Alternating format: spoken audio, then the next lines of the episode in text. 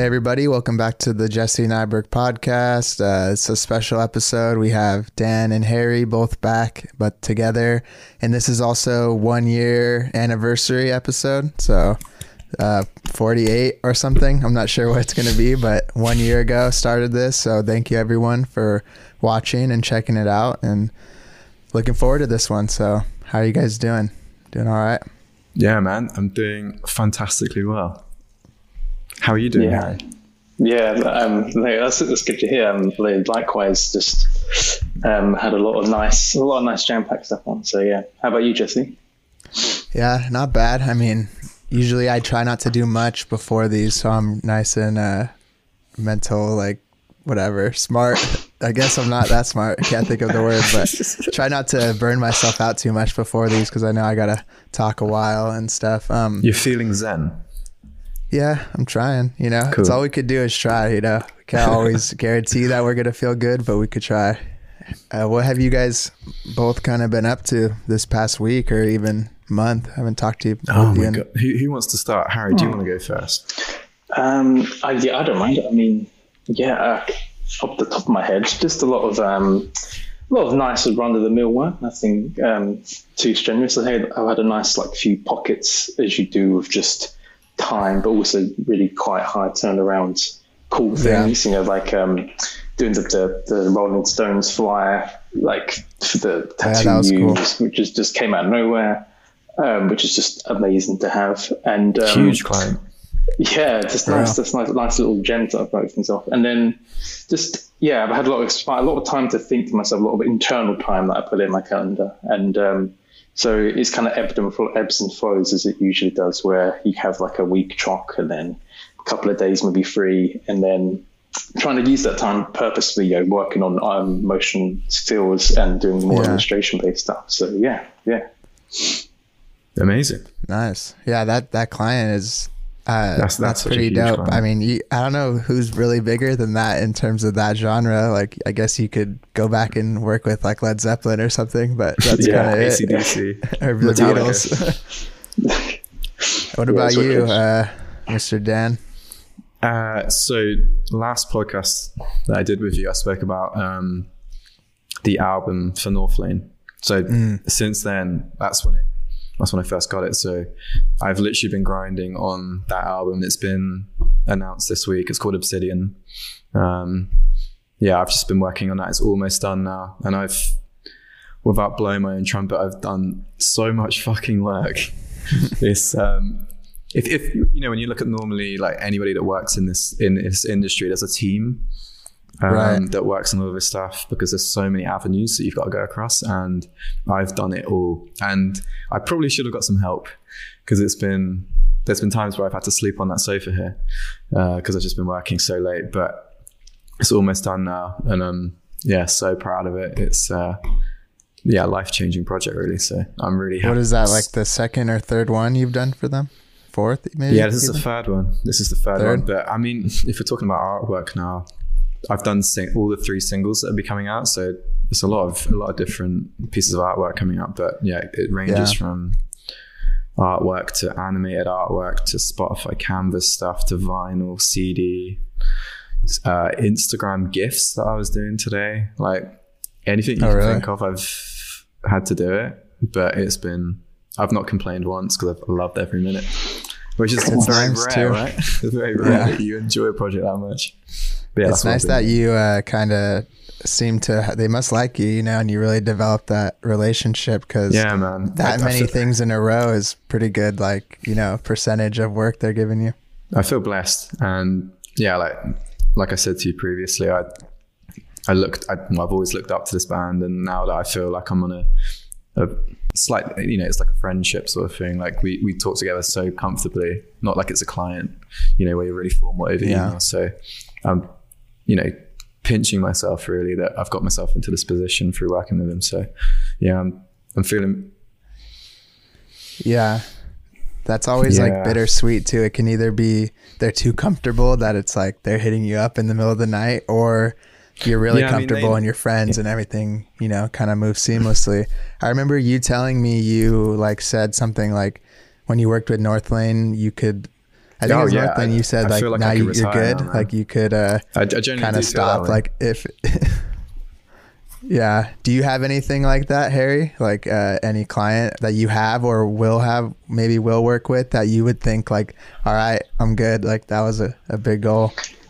Yeah, I mean, there's such a nice feeling to have, isn't it, Dan? Like, um, uh, I don't know. I mean, I think even my kind of nine year old self would look at this shit that I'm doing now and be like, you get to like, you know, I remember I used to, draw, I used to draw like all these football kits when I was little and Yeah. all this stuff. And even just to have been able to even, you know, um, even to have like, you know, uh, calls with these people and email them, you know, like Mm-hmm. I think Jared Leto was pretty cool with like the, the 30 seconds to Mars stuff. Um, and even Yeah. getting like Oli, Oli Sykes, you know, just a follow one day and suddenly you're doing about two or three drop dead collections and it just all happens. And sometimes it's Yeah. very hard to process them when you, Yeah. unless you stop.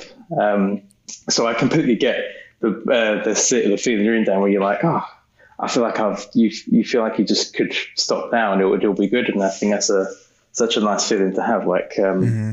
yeah, yeah, like to, the, the sense that like you could you could die now and be cool. You know, done done done a lot of great stuff, and I'm really proud to have done those. So I'm very much in a similar boat where it's like if anything Part of- new comes part- in, part it's of such a nice feels a little bit like, and Um, people won't so- want to hear this because Yeah. somehow people like looking at my Instagram.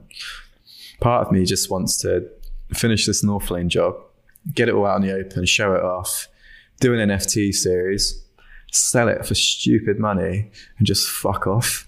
Just never do anything ever again. That's part of what I want to do, to be honest, and just go and Yeah. see the world. but that won't happen. Yeah, it's funny like the the people I see sometimes that ha- like have uh I guess properly created that su- that situation for themselves whether it be with crazy clients or NFTs like every time I talk to someone about NFTs like I'm like how does it feel to you know I look at the I look at the things and it's selling for hundreds of thousands of dollars? And I'm like asking them how does that feel? And they never like they always downplay it. They're like yeah it's been pretty good. Like it's cool. And i'm like how are you saying I it's know. cool when you just sold something for six figures? Like i feel like hmm. you should be like freaking out right i mean i don't know it seems like so they're so like they're just like yeah it's get my head another around another day you know Mm, yeah. but I think we'll it's good though. I, I think that's it. The amount of times people have done stuff for fifty quid and or fifty dollars, Yeah. and to see people, you know, kids as well. Like there are a lot of the like at least the three D artists and stuff that I know of and have discovered recently. You know, the, a lot of them are like not even adults yet legally, and to to see them conquer and do so well is kind of nice and refreshing for once because typically design and art is very inaccessible. It's very deep rooted and kind of just you either Yeah. can get a Mac and that you're sorted or you, you can't. And Right. um, it's kind of nice to see, just nice to see it happen because you're like, damn. And it's even nice to see people almost change careers. You know, like last year, people had this breathing spot Yeah. and they've now gone into scenes they probably typically wouldn't have done before. Um, but it's great. I mean, I think it's such a good thing. I think it's more the long term, like the fact that people can sell like a, a JPEG for six figures. Oh, that's a great thing. Yeah. Uh, It's the future. that's a good thing. Like that's a It's the future a- art. Yeah, Yeah, I think a lot of the downsides are the people that, um, I guess, are more in it like as a as an investor or as like a collector or connoisseur. Like I think uh, some of them may have good intentions and whatnot, but I also think some of them are creating uh, are Yeah, trying to make a it inaccessible isn't intentionally. Like they're kind of like, oh, you don't gotta you don't gotta punk. Like I'm not even gonna talk to you or whatever. You know, yeah. But you get that with any community, don't you? Like I'm, that's true. I'd say I'm a pretty decent sneakerhead, and like there's these shoes that I'll never be able to touch or get because of that. But there's also some shoes Mm. that I've got that other people don't have. Um, Yeah. and yeah, there's you know, like I've got some. Like we've got some Rick Owens on right now that most people would never be able to get, but I kind of just Where's try and source them cam? second hand. Feet cam. Oh yeah, feet cam. That- That's right. Um, and uh, yeah, it's, it comes with any kind of subculture community, really. But I think yeah, you're right. There's it is a big jump, isn't it? There's it, it kind of goes from the regular everyday artists, and then you've got these crypto punk 10 million things. There's a big jump, or mm-hmm. Beeple stuff. Like it's a big jump. Um, so I mm. don't think we've quite got it yet. But it's also fairly new, isn't it? Yeah. It's fairly new in terms of it being a scene in the community. And I think as time has shown with a lot of stuff, like even with veganism and stuff, you would have said five years ago McDonald's going to do a vegan burger. absolutely You'd be like, bangs as mm-hmm. well.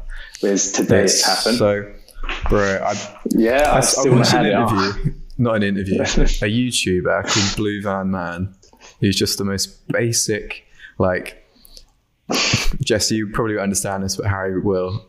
Basic, like, upcountry Yorkshire. Like, you know, like a like a builder. Anyway, Mm. he just reviews like random food, and I and I watched one day. He just uploaded. I don't, I don't even know if I follow him, but he'd reviewed the McPlant, and he's normally quite critical of vegan food because he's that bloke that just loves meat. Anyway, I I don't know how we're talking about McDonald's, but yeah, yeah, the McPlant. I was like, I have to order McPlant? it. It's called gotta McPlant? Be, it can't be that good. Yeah, yeah. And then I order it, and I was like, oh my god, I'm gonna have it every single time. And I'm not even vegan. Wow. I think that might not be over here yet. Oh man, it should in no Oh, time. It'll be Uh, in McPlant time. tests its burger in eight select restaurants in the U.S. beginning November 3rd.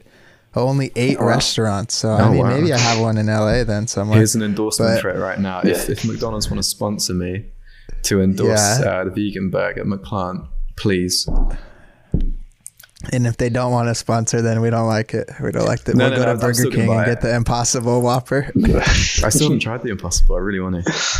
I think it's crazy. Like, yeah, that's a perfect example. Like, the technology and the culture and like the community is always there for all these things, but it just takes till the big companies see like, oh, you can make money with it. Like they've always been able to make an impossible burger for like probably 30 years hmm. now, but until everyone it's like a trend now to be vegan, like you even see you got the KFC like vegan like chicken nuggets or whatever like that you would never same with the Mc- yeah with the McDonald's you would never be able to tell someone that even probably five years ago No. that that would be a thing It's exciting though.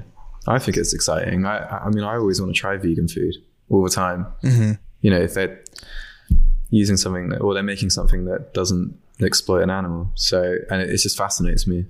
Like every time I try Yeah. something, I'm like, wow, that's that's incredible how you've made that. It's just yeah well, it's a good too like even if you're not vegan it's good that it's good because there may be a point where everyone has to be vegan you know so like it's good to know like oh at least they have some experience trying to figure it out and whatnot yeah I always see like you ever see in those like sci-fi movies where I feel like we'll get to a point where you just eat like a cube for like every different meal. Yeah. Like it's like a meat Yeah. flavored cube and like a drink cube and whatever. When that day comes around, man, I'll be fucking long gone because I don't want to eat. I like food too much. yeah. I'll be six feet under. Yeah. that's that's funny. Yeah, you'll be like that guy holding on to like a like a, a burger, just hiding it in like a Yeah, I'll be rationing it out. Like, don't touch my burger. Leave me alone. Yeah. Have you guys been working on any uh, cool stuff? Like I guess personal, like outside of client projects. Uh, I have recently. I, I've started. I'm, I've got my Instagram page right up. How convenient. Um, I've been playing around with like basically a project that came in for this band in Thailand called Define Decay came in, and their mood board was all 90s stuff. Um, 90s Yeah. and like 2000s, and it was looking at like uh, Papa Roach. Postmodernism kind of yeah, stuff. Papa Roach and like System of a Down and all those sort of things, and that's what I grew up on. So I kind of went through like an archive of looking at old skate brands and logos, and was like, okay, I'm actually going to start exploring this a bit more. I'm, you know, I'm known for for doing textured, you know, design and stuff, but I thought, okay, I'll do something a little bit different here. And yeah, recently I've been exploring like printing stuff out, and then like over there. I do spray painting and stuff, and then I take a photo of it, I scan it, or you know, I take a photo, upload it, then I print that out. Then I've got like a little um, like syringe that I put water in and like oil and um, like fairy liquid just to see the reaction of the ink, and then scan that in, and then I take it into Photoshop. I do all these different things, and I've seemed to have created this really strange style that I don't, I haven't seen anyone really do. Um, and I did uh, this stuff for Paris. They're a US rock band.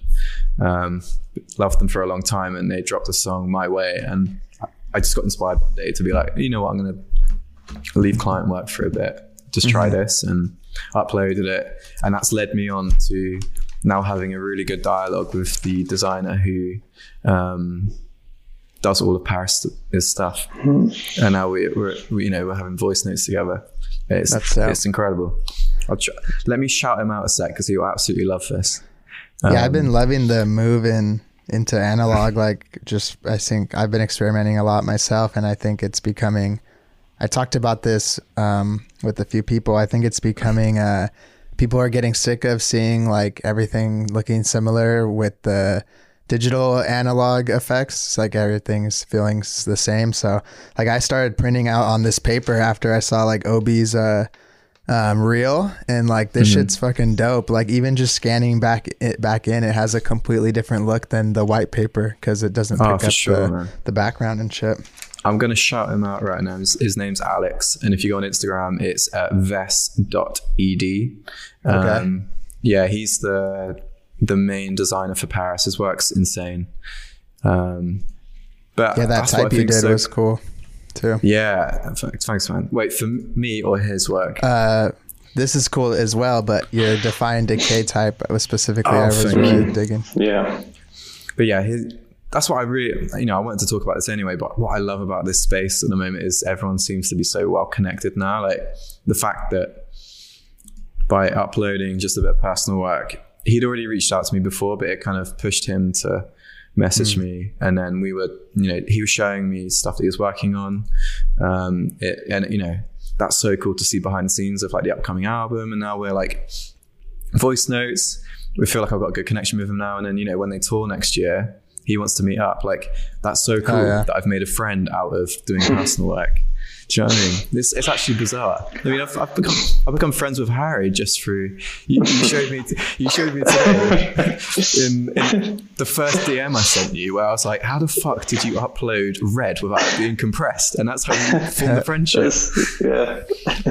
So I don't know how he That was does it, it. I think he has it in with Instagram or something, and every time he's about to post, he says, "Make sure not to mess up my red."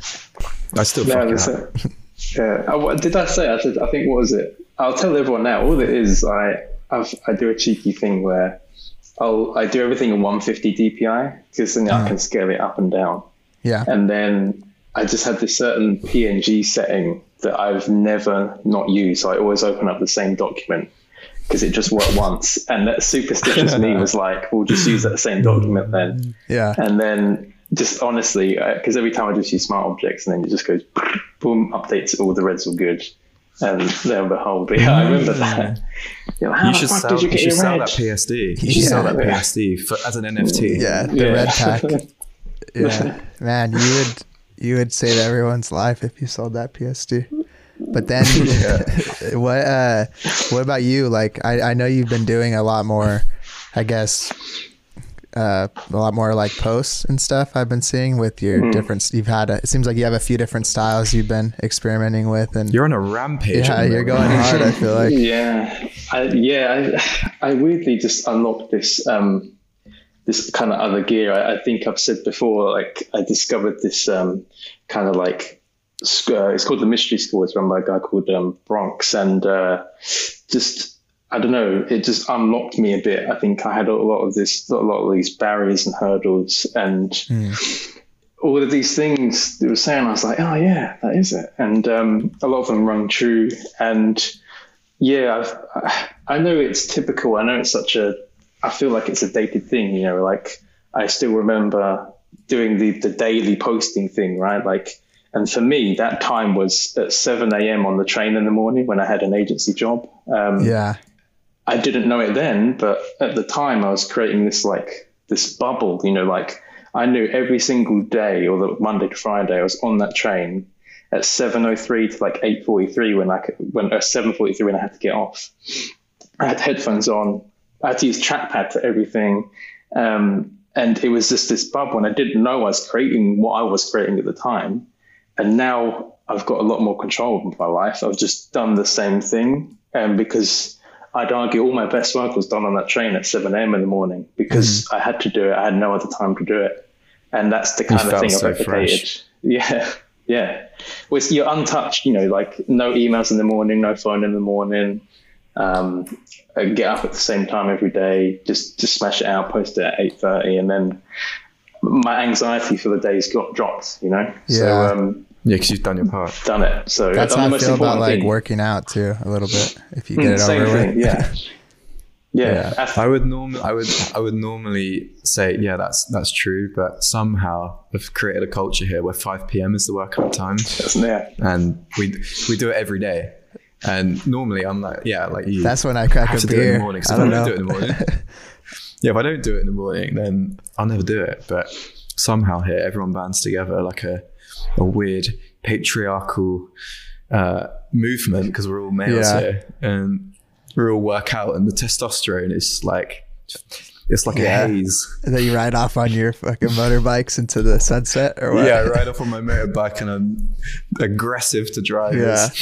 No, I'm not. I'm a, I'm a, I'm a, I'm a joke. Um, uh, I feel like Harry, before you kind of got back into the swing of posting often, you were kind of on a little break almost, for lack of a better word.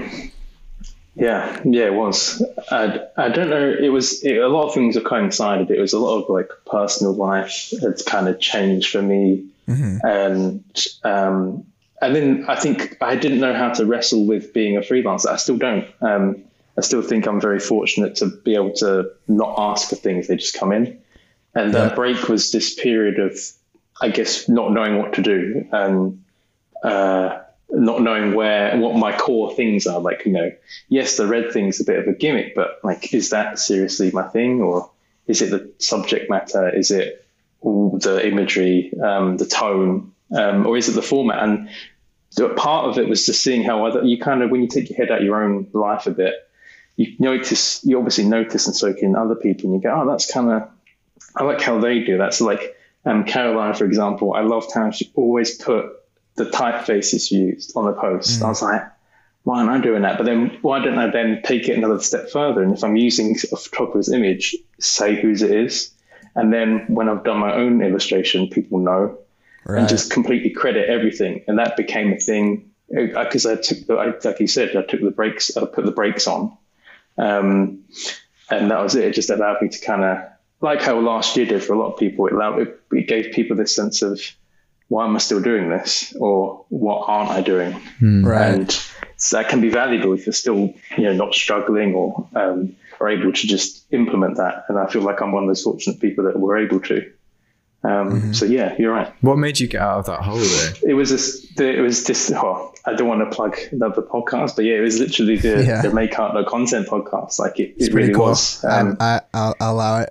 It's a good one. yeah, yeah. Like uh, just everything rang true. Um, it just it gave me. It, it, it's kind of like how therapy works. I don't know if you've been lucky enough to have been to therapy, but um, they they kind of pose. They don't. You don't.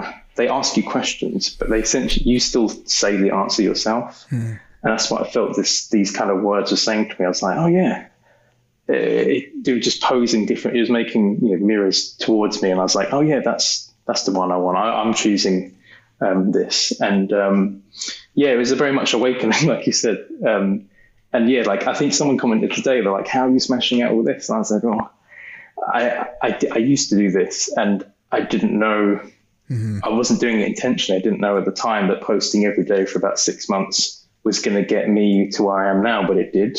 And I'd like to think that this has then a secondary effect, maybe a year later, where my work has been pushed a bit more. Um, and it's just like you were saying before, like Jesse, when you were saying like um, you know, done's better than perfect, right? Like I used to get into this, such a rut of there has to be this little Easter egg here, and then that that word has to be in Wingdings to say something, and uh, this also needs to be a reference to like a Star Wars quote. Like no, Yeah. just need to get it in, done, post at eight thirty. And honestly, there's loads of mistakes. Most people won't even notice. And your There's so concepts are always like so deep and like thought provoking. like I feel like if you try to do all of it, you're never gonna you're never gonna get this stuff out.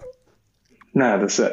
Overthinking, isn't it? I think we all suffer from this element of what if, but we then don't just do, you know? Like you're mm-hmm. better off spending 10 minutes on it and then you've already started 10 minutes than overthinking. And like this thing's the biggest distraction, of course. So, yeah. Was that your phone? I couldn't even see. I do feel like What this. did- okay. No, I think that was a photo. Yeah. Oh, no, yeah, yeah, sorry. That was a sorry, yeah, graphics just card or something. Yeah.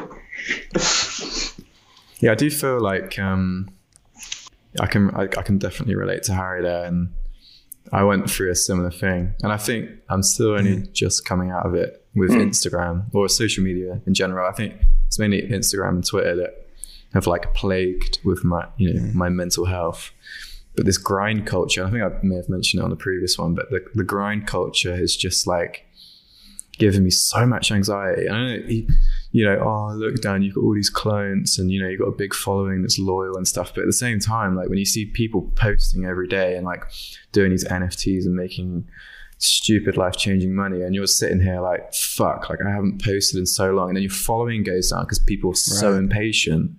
I think I did a tweet about it. It was like, oh, I can't remember uh, what I said, but it was along the lines of like, these people are going to be fucking stupid when they realize that I've privately I've been working really hard. I just don't have to upload it straight away. I'm going to drop a load of stuff, but there's this like this culture now where people are so impatient and they they want mm-hmm. stuff now and.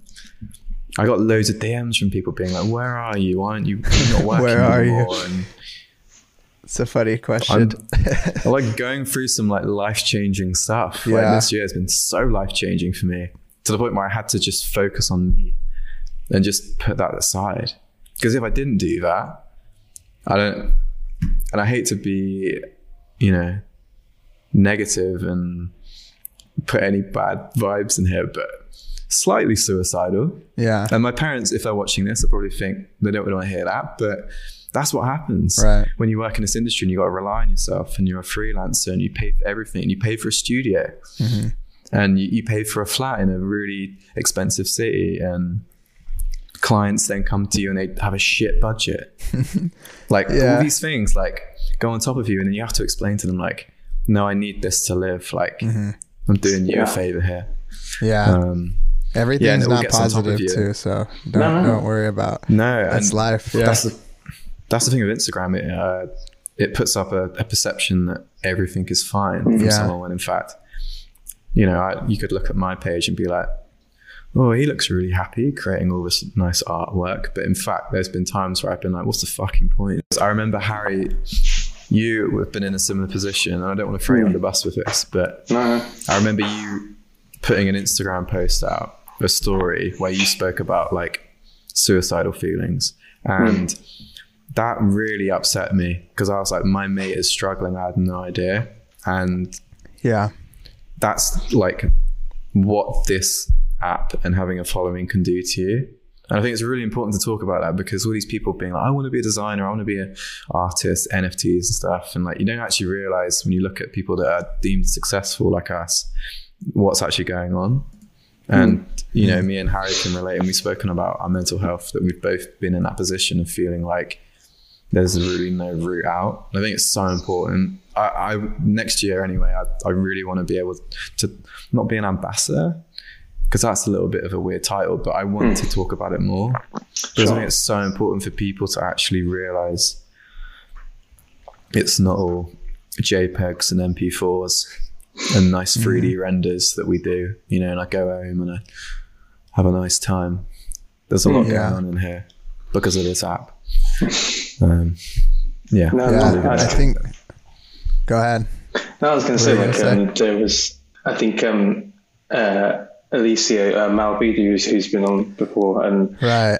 uh, her stance on like having those kind of clubs and things, and just making it less of a taboo thing, right? Like, you know, because I shouldn't. It shouldn't take a story from one of us to be like, oh, they're a living, breathing human who has bills to pay. They're not just this icon on the internet, right? And um, Yeah.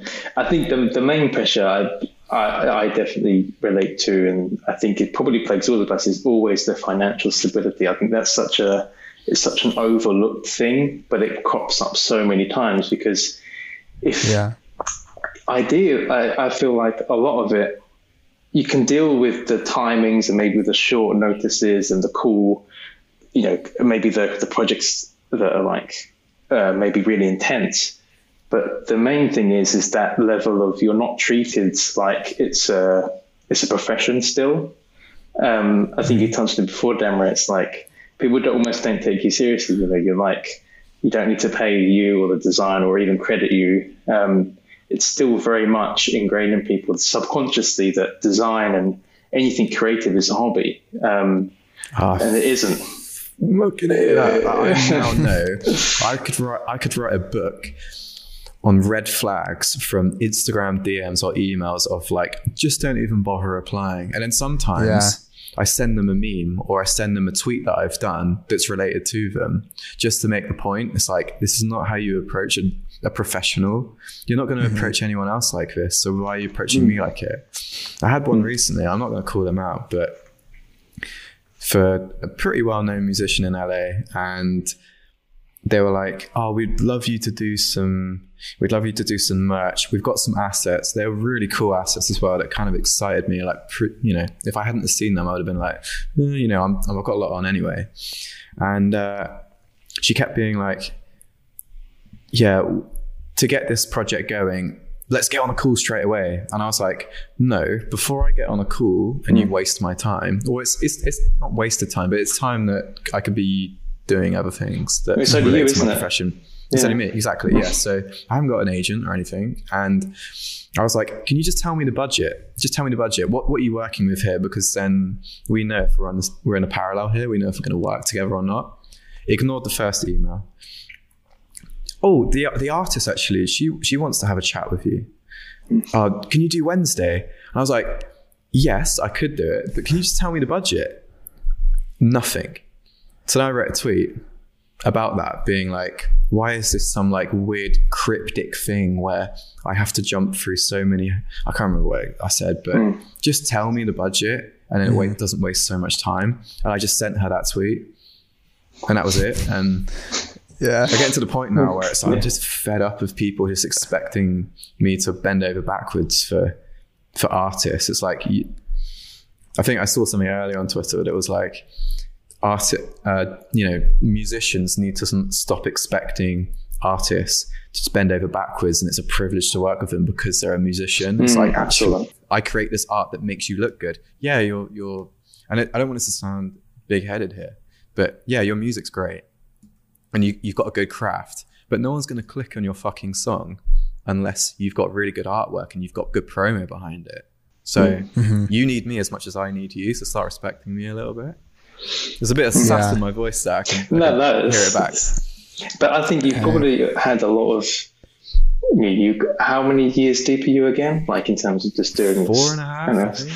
You know, you like eh, in those four and a half years, you've probably done a lot of projects where you've had those times and you you've had to learn from them because they were they put you through a lot of hurdles and a lot of you know even things like music labels taking about a month to pay you to even enroll you. Um, You've had that to happen so many times where you it, it can only happen so much when you start realizing this isn't just a me thing. This is just a thing and it starts becoming just normalized, isn't it? That that level of uh, incompetence and Yeah. yeah, whatever Just, just call for it. anyone Yeah. out there, just for anyone out there, quickly with with labels, it's an absolute myth that they have this 30 day thing, because the minute that you say, "Oh, I'm withholding the assets," oh, they can quickly pay you instantly. So Yeah. Um, yeah, anyone out there that's actually struggling with that, it's an absolute myth, and just threaten to not give them the work. Yeah, and that's not just instantly. labels. I've worked with just as a freelancer for bigger agencies and studios, so stuff for Hollywood and and stuff Mm-hmm. for just uh, you know branding or con- DTC, anything like that. And they're always uh, they have a big accounting team. They're always oh we're net thirty or whatever, net forty five, like. And I'm just like, nah, like net, give me this shit eh, like Yeah. tomorrow, and we'll Net figure it out. And then they do. But some if they're if they're cool enough, I say, all right, and then they usually get it in a few days, and I'm like, all right, cool. Now I know I don't have to like be a, a, a dick or whatever and like come yeah. after them. But I think too, like with this whole pricing stuff, is there's either a lot of people are either um like they don't have the knowledge or the experience or like they haven't done enough uh, i guess negotiating or anything like that or there's some resources online but i feel like some of the resources online are uh, so like not realistic in the sense like it's either like oh do shit for free or it's like someone like chris Do being like don't even talk to the client unless they have 50k or whatever I And feel like, he's a meme now. yeah. No offense if you ever watch this, Chris, doe but like, fucking hell, your pricing range sometimes is extortionate. I wanted to ask you both about because we were talking a little bit about pricing and stuff, and you both work in the music industry. It seems like mainly, or at least that's a bulk of your client work. And have you seen a a lot of changes recently since everything's kind of been less restrictive and opening up? Since we last chatted, we were in like full blown like nothing, mm. you know, was going on. Mm. Mm. Yeah, I, yeah. I, I, mean, Harry, if you want to go first, I talk. No, yeah, no, no. Um, uh, See, uh, I had a weird thing. My, my perspective is a little bit different because my first freelancing year was only February last year. So, like, mm. I only had last year as a measure. But I, I've definitely seen there was no, there was virtually no inquiries for me last year. It was all just people that already knew me. But there was a definite step up. I think, I honestly say it's this calendar year, like since this January, I've definitely seen a lot more art, like not more management and artists going through my emails and stuff and yeah. hitting me up and things. Um, and even and then, then yeah, financially for me, like that was then a big boost because then I had things randomly put in with last year I didn't. So my perspective on it was probably a lot more exaggerated than it exaggerated than it is. Um, but yeah, like I definitely felt a sense of things opening back up again. I mean, it is yeah. still technically a pandemic. Um, it just kind of depends on how well your country or area has dealt with it, hasn't it? Um, mm-hmm. You know, festivals are being back. I've been back to quite a few now, and it seems to be a normal, but I think it's a different one. I think there's a lot of new bits of tech and stuff. So I think that's influenced maybe managements and companies pulling the trigger on projects, having budgets for things, especially festivals and stuff like that. Like they even had, they didn't even have a download festival this year. It was just a pilot because the proper one's next year. So yeah. they're still testing waters even today. Um, and I still think we're probably feeling the sense of that. I still don't think everyone's probably back up to 100%, um, even just uh, locally, as in proverbially locally in the world where we are. Um, mm-hmm but I think just the world itself is still in the motions of coming back to this realization that this virus is kind of here to stay to some degree and dealing with that. And I think project wise, yeah, I think it's reflected that still. Yeah. Yeah, I do sure. think, um, yeah, now that things are starting to open up, I guess there is more work coming in. I'm, I guess I'm fortunate in a sense throughout the pandemic i've had my two best years financially somehow um, which not a lot of people can say. So i'm, I'm very like counting my lucky stars with that. But i have noticed since nfts have come around and it sounds like probably the consensus from everybody in watching this is like dan really fucking doesn't like nfts i don't. I, you know i like i'm all for it and i want to do it. But it seems like since then I don't know, with the music industry especially, I've had a lot of emails where they've seemed promising for the projects and then all of a sudden you find out the budget and you have to really push them for it and they've got absolutely nothing. And mm. I have to explain to them like this is this is ridiculous. Like $150 for a for some merch. Like, do you know how much work goes into it? Not even not even just designing it itself, but you know, concepting it and then you know, having to go back and forward to think, is that going to work? Then you have to do print tests on it um, mm-hmm. to see the sizing. Like that's what I do. It's, a lot of people I can imagine just you know upload it onto a to a mock-up and stuff. But for example, with this recent Northlane collection, I've done a, a collection of six designs, and it's taken me three months to just go through and make sure they're right and try all these different graphics and make sure it looks different and yeah printing out stuff and putting it with pins into parts of the, the garment and then like taking photos yeah. to see how it looks. Like that's a lot of what the work goes into it. It's not just a mock up.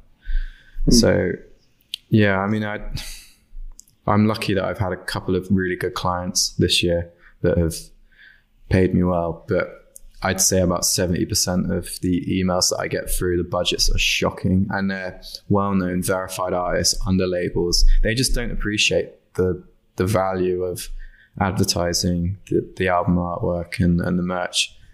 And yeah, if, if, if any any people out there are listening to this right now, you really need to up your budgets because you're going to not have anybody work for you at all, or you're going to get what it actually does is it gets people that don't really know what they're doing enabling these sort of prices and then it just fucks over everyone else that's actually trying to make a good living out of this. Um, that's what it does it just becomes a rat race and then You'll get blacklisted too. I mean, I always have people on Discord being like, "Look at this asshole! Like, don't work with them. Like, it- it's gonna be known if you're if you're treating people bad. You know, it'll get around." Oh, for sure. I mean, I actually haven't really looked at the Discord that me and Harry set up for a while because I, I find it so overwhelming. Like I, I find it I find it hard just like coping with Instagram, but every time I have a little peep in, I'm like, there is a list of uh, clients. Don't work with this person. Don't work with this person. I could write a book on how many people not to work with. Like it's ridiculous. So yeah, there, there, needs there needs to be some sort of change of appreciation for at least the financial part of um, music design because it's I've noticed it decrease in value over the last yeah. year. With the with all the clients and and stuff like this happening, and I know you said, is that? Do you think that may be a factor that is, um, I guess maybe softening you up a little bit more to the idea of like NFTs and alternative ways Yeah, to for sure, man. make I- money? Like I, I don't know. Like I joked earlier, I don't know if I got cut off, but no, I'll do an NFT series, somehow sell it for a lot of money. I'm gone. You won't see any more posts. I'll be I'll be in Japan. No one's gonna buy it then if you say that because they want you around. no, but part of me wants to do that. Like, it just seems that's where the money is. And and, and and what I will say is like, don't do NFTs just because you're looking for a quick ca- cash grab because collectors can see right through that. And also as well, I don't think when you actually create whatever Genesis or you know Genesis series or any NFT series for that matter, if if if you're doing it with the intention of money, I think like with anything, if you're doing it just to make money, you're not going to see the best work. I don't think you got to do it from a passion point of view, which sometimes is hard if you're in a badly financial situation. Like I've seen people on Twitter be like, and Harry, you've probably seen this, and Jesse, you've probably seen this too, where people have been like, I was I was homeless and I had a dog with three legs and I sold an NFT and now my life has changed. I mean, that's being dramatic, but in front of the Benz and shit. yeah, like, yeah, yeah, like, people really going from one extreme to the other because of mm-hmm. NFTs, and yeah, I think that is like the most eye-opening thing and the most luxurious part of NFTs that makes people want to do it. I think the, the issue that I see with it right now, not from the moral or like scient- uh, technical aspect, like there's tons of things you can talk about with the environment and whatnot, but I noticed, like I saw someone tweet about it. I I can't remember who it is. I'll throw it up if, if I find it. But they said the problem with the community right now is the people that are dictating like what's good and what's cool, like don't have good taste. So everyone's gravitating to making just like stupid like internet like astronaut like bullshit and whatever because that's what the people are buying because someone said like this this is cool you know? So I, I know tons of uh, designers who are my favorite and i think you know 10 times better than some of the biggest nft people and they haven't Yeah. sold anything. So do you, it's kind of weird it resembles a little bit like um like harry said earlier sneaker culture or like um hype beast culture with clothing? Because I I can comfortably say right now that supreme is dog shit and so is Mm-hmm. like bored ape and off-white their Bored clothing Ape, fucking yeah yeah babe and bored ape yeah, off off white clothing fucking sucks. Like the the the actual quality of the garments and the prints aren't that good. It's just hype. yeah, I feel like Off White's like performance art. I'm like, what can we get people to buy? That's not actually yeah, like cool. I think they really do take the piss. Like there was that T-shirt that I saw that was like um, it was like a tuxedo graphic that looked like it done on it was done on paint on the front. And it's like who fucking signed that off? They must have been having an absolute joke in the boardroom Yeah. meeting when they were signing off that collection. They were like, "We reckon we can sell this many." And they probably had bets because there's no way anybody with taste would buy that. And maybe Mm-hmm. I that's guess the same is with kind of like that. Maybe it's the Yeah. same with NFTs. Like I, I think the CryptoPunks are kind of cool they are kind of cool. Like I, I've come around to them, even though they are pixels, right? And anyone be like, oh, I could make that, but it is the idea behind it. But these bored ape things, they're clapped. They don't look good. Some of them, anyway. And I just don't understand how anybody in their right mind would pay, you know, a quarter of a million for that. I, I, it doesn't make Yeah. any sense when you see artwork out there. I mean, I got I got a guy here that works in the in the in our studio. He's a photographer, and he's going to go into the NFT space. His photos are stupidly good. He goes out into like he just recently went to Italy and he's been to Kenya, and some of the photos he takes are incredible. And he wants to sell them as NFTs. I, I bet you they won't sell anywhere near as high as what some of these, you know, Yeah. little and I feel like people want you to like animate them and shit. So it's like kind of I weird. don't know. What is that? Um, let's see. Is that uh, Will? Is that who that is, or No, else? Will, Will, Will will be going into NFTs because he does portrait artwork. This guy here, he's called Elliot Simpson, and he just does really cool landscape photography. I just want to let it be known. Someone can check it yeah, out he's really they he's, to. his work's really really cool. Um, What about you, def- uh, Mr. Harry? About this? Uh, how are your, I guess, some of your overall feelings about this? As in like the um, this is like the the NFT I guess space everything and from finances. From if you think it's something you want to engage with more to what you think about the current, I guess, stylistic preferences.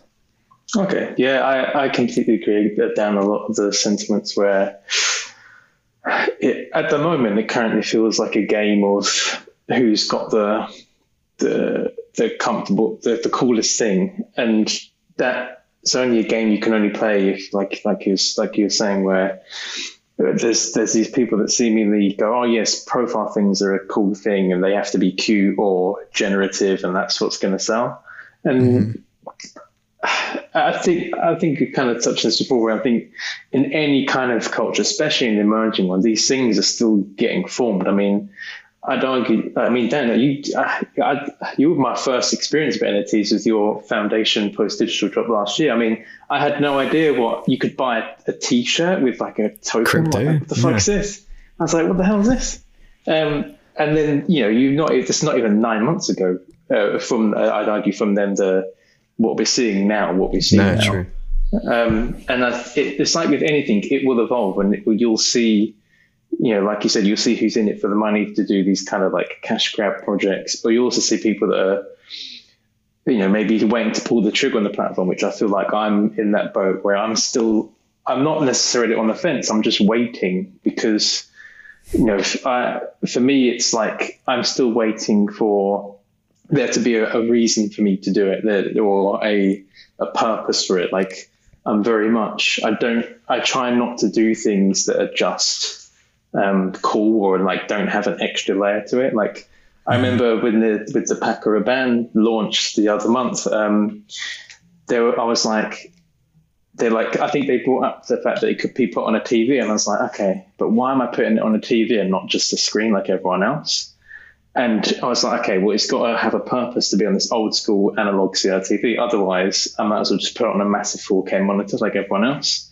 And I was like, okay, well, the story is then you, you're flicking, it's got to look like you're flicking through channels and it's different aesthetics, you know, like a, a news warning and stuff. So like, I'm still, I'm still in very much a mode of stasis. I, I can, I feel like it's very chaotic and volatile at the moment where it's still Yeah. trying to take its shape.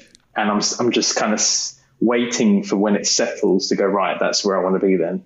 I still feel Yeah. like it's very much an evolving um, being. And I'm just waiting for it to settle and to see where my place is because currently I don't know. Currently, I love supporting people. And if I had an extra couple of Ethereum and stuff, I would buy a lot of my friends' stuff. I just don't right now. Um, Yeah. And so and, and that's the status where I'm in, where I, I can see the long term effects now, massive. Like, who was that um, artist that dropped their album on there and they made more on the NFT Oh sales yeah, they've done? I don't know who that. I've seen Yeah, that around, just- but I don't remember who it was. That was crazy Yeah. though. What was this? And I've I, seen- I feel like I completely Yeah. missed this. They did a full on album and full-on like it was mix. like so much money. I don't even know. What, like, NFT? it was. Yeah, like So you had to you buy listen- the NFT. So the only way you could listen to the album was if you Mhm. bought. Oh wow! Because I see a lot of people I mean- do. Because I think Kings of Leon were like one of the first bands to like try that, and then they got cancelled for it, or people tried to cancel it, being like, "Oh, it's ridiculous, the environment, all this stuff." But Mm. I've noticed with like the OpenSea stuff when it was was it the MekaVerse series that came out, that everyone was going nuts for. Like, Oh yeah, they got wrecked. there's loads of like versions, right? Or could you get the same? I, I was trying to get my head Yeah, around. Well, the Could you get very MekaVerse- same- similar.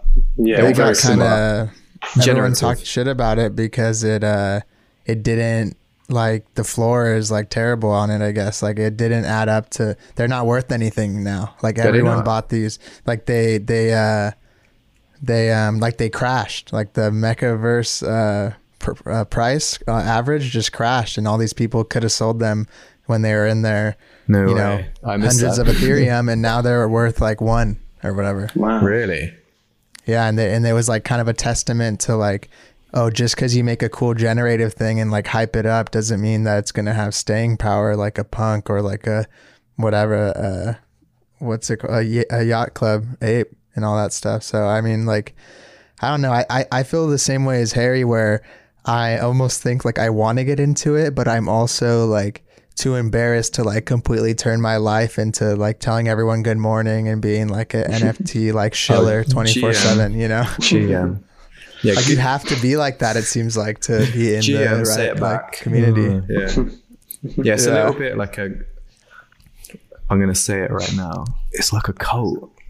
yeah, it is. And I think that everyone, the reason the cult energy is bad isn't because, like, if you like NFTs, dope. But if you really believe in something, you should have a, is enough belief in it to be able to be comfortable with the criticisms. Like, it's like they all don't want to say anything bad because they don't want one of the collectors to read something negative about it and like not buy their stuff. Like, they're always like, like even the people that haven't sold anything are just like NFTs are changing lives, baby, like on Twitter and shit. And like go. yeah, and like they haven't done anything though. So it's it's just weird. Like I think it's all like scarcity mindset or something. I'm I, not sure. I- one one thing I will say is, and this is another shout out. It sounds like I've got lots of friends, but I probably don't. But um, Best Served Bold, Dan Limpthwaite, and two I don't know their names, but they work at Pitch, and they started um, interfaces. I don't know how you pronounce the first bit. WGMI interfaces. I don't know if you've seen it, and it's all like Mm, memed yeah. off um, internet culture. And this is a project which I've like spoken to Dan a couple of times. He is so busy. I, I reckon he's probably sleeping at his desk trying to work through all of his stuff. I can see the passion in that, and I and I, you know, he had Elijah Wood in his DMs recently. Frodo Baggins, the guy that went to hmm. Mordor, had him in his DMs, being like, "I can't wait to to buy some of your NFTs." Like, can you imagine that?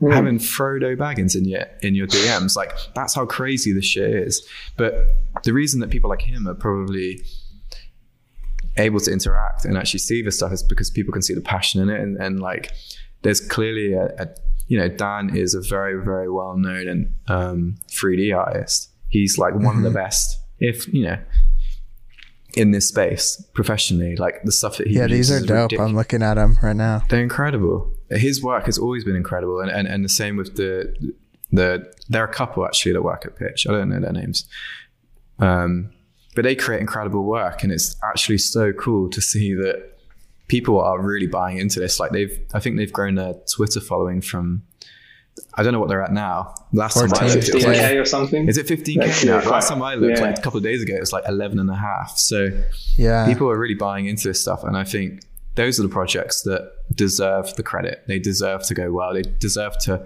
go to the moon, blah, blah, blah, Yeah. whatever you want to call it. And yeah, I'm, I'm here for projects like that where they clearly care. Because what you were saying, Jesse, a minute ago, it's like, oh, I don't want to change my life to be one of those people that says good morning to everyone. And, you know, it's a full time job for them, like going onto Twitter and interacting with all these people. Mm-hmm. They must really fucking care about it if the fact that every single day they're doing this and the fact that Dan is ignoring all of my messages right now. Like, he must really care about it that he's not replying to me. So, yeah, it shows a lot of work's going into it um, and those are the projects that really work like like you're saying don't I, I think a lot of people are just pretending to be part of this cult like thing yeah. just so that they can make some money and then you'll never hear from them ever again which is kind of shady Yeah, Yeah. I don't like that there's not enough transparency. I think all these people are giving off the impression that they haven't cashed out any of their Ethereum. Like they're in it, like they're Oh, all are you hodl and me? shit, you know? But Can you like, imagine if people are where- like, what- I just you- hold the crypto. Yeah, like you, you're telling me you bought that, you bought that G Wagon with like Ethereum, you know? So I don't know. But I think, yeah, I think the, like the interface thing, I think that is stuff I'm interested in is when it's a mixture of like there's a bunch of versions, so it's positive for like collecting and like being like, look at mine, but the art's dope. So it's like hmm. because when the art's dope, you're buying it almost like unless it's someone you think you're investing in the individual, you have to have faith that this person's gonna matter, like uh, you know, like buying a, a Basquiat or something. Yeah. When you're buying the generative thing, the person can be anyone as long as there's still value in the like in that community Well, or whatever. But Yeah. Wasn't there? Uh, uh, don't don't quote me on this, but with the MekaVerse, I remember actually reading one of the tweets that one of the the people that founded it put out when people were complaining about like the um, the raffle that they did, and I don't know if it was because he had broken English or anything, but the response was just like. Fuck you to all those people that have been like invested in this project's like journey from start to finish. It's almost like, well, we've made our money now.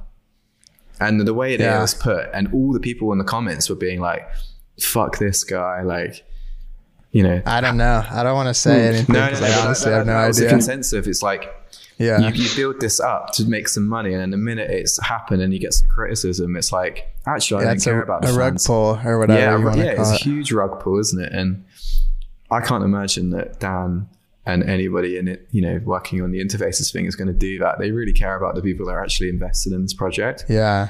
Um, so I guess it's like a little bit like clients, right? You got to be careful who you work with, red flags, and I mean, and didn't such. you, Harry? You listed yours as like six six six, right? Ethereum Yeah, I, that was, yeah, because again, I, and this is I this is the boat that I feel like I'm in now. I feel like an imposter because I've listed three on like I've, sucks. Uh, I feel like I've listed you know I listed three on Foundation like five months ago. Did, Uh-huh. Didn't do anything for it, and it was just because it was like it felt like a um, it almost felt FOMO? very knee jerk to me. Like me doing that, it felt very knee jerk because I've done it and they're just there. And like you were saying about like other Dan is that he, he feels very much in the community. He's almost part of it already. And that you can't really buy that. You can't force that. You either just are or not, you know, like, Yeah. um, yeah, I've got like uh, one of my other friends, completely different medium, but you know, uh, she's like so cool. She's really into sort of like very kawaii, like kind of froggy, like pastel color shit. And she made these cushions like last year because she was bored, and because she is the people that she sells to, and she shares all the memes and puts all that behind the scenes work in. She's now garnered like a, I think over seven thousand followers on Twitter now. wow. Um, uh, her name's uh, Peachy's Cult, I think is that. And, you know, that just shows you that if you are genuinely in the community, it will pay off and it will, it is genuine. Yeah. People can almost smell it and see through it, like you were saying. Like, you know, and I think that's the, that's where I feel like at the moment. I feel like if I were to do it any, any time soon, it would be a cash grab. I don't feel integrated yet. Um, yeah. You know, I don't. It would feel dis. It feels disingenuous to me now. That's probably why I've not done any significant. I've left those three up because I, to be honest, I'd almost. I think I've actually forgotten about them. Um, they they're just up there. and I think they were done back in sort of February. We've already and- paid the gas fee to put them up. But so the gas fee, yeah, and yeah, it'd be very. And it was way less than now. So I mean, Yeah. Also, And like, so, yeah, what do you yeah. guys think about? You wrote this in your notes that I was curious, uh, Dan. So obviously, we all three have had our different um, gripes and grievances with Instagram and just everything. And you you wrote something about like Twitter popping off, and like by that, do you just mean that it seems like everyone's on there now? Yeah, I th- and I think again, oh, Dan's talking about NFTs again. It comes from that, I think. I think because that community and lots more people are on there, people feel Yeah. a bit more friendlier. I think um, it just seems. I don't know if I've had any work come through it. I've never, I've not looked at the actual data, but I feel like the engagement's quite fun there. And also as well, what I what I like about Twitter is like being able to verbalize, not verbalize. Is verbalize the right word? Yeah, Put my yeah. thoughts out there. I mean, Vocalize. vocalize, vocalize my thoughts a bit because I'm I'm quite internal sometimes. I just keep it all in, but I like being able to speak my mind a bit. And I found that because a lot of my work is in the metal part of, or you know, rock and metal part of of design. Um, I've got a huge passion for it, so I like even just talking about music.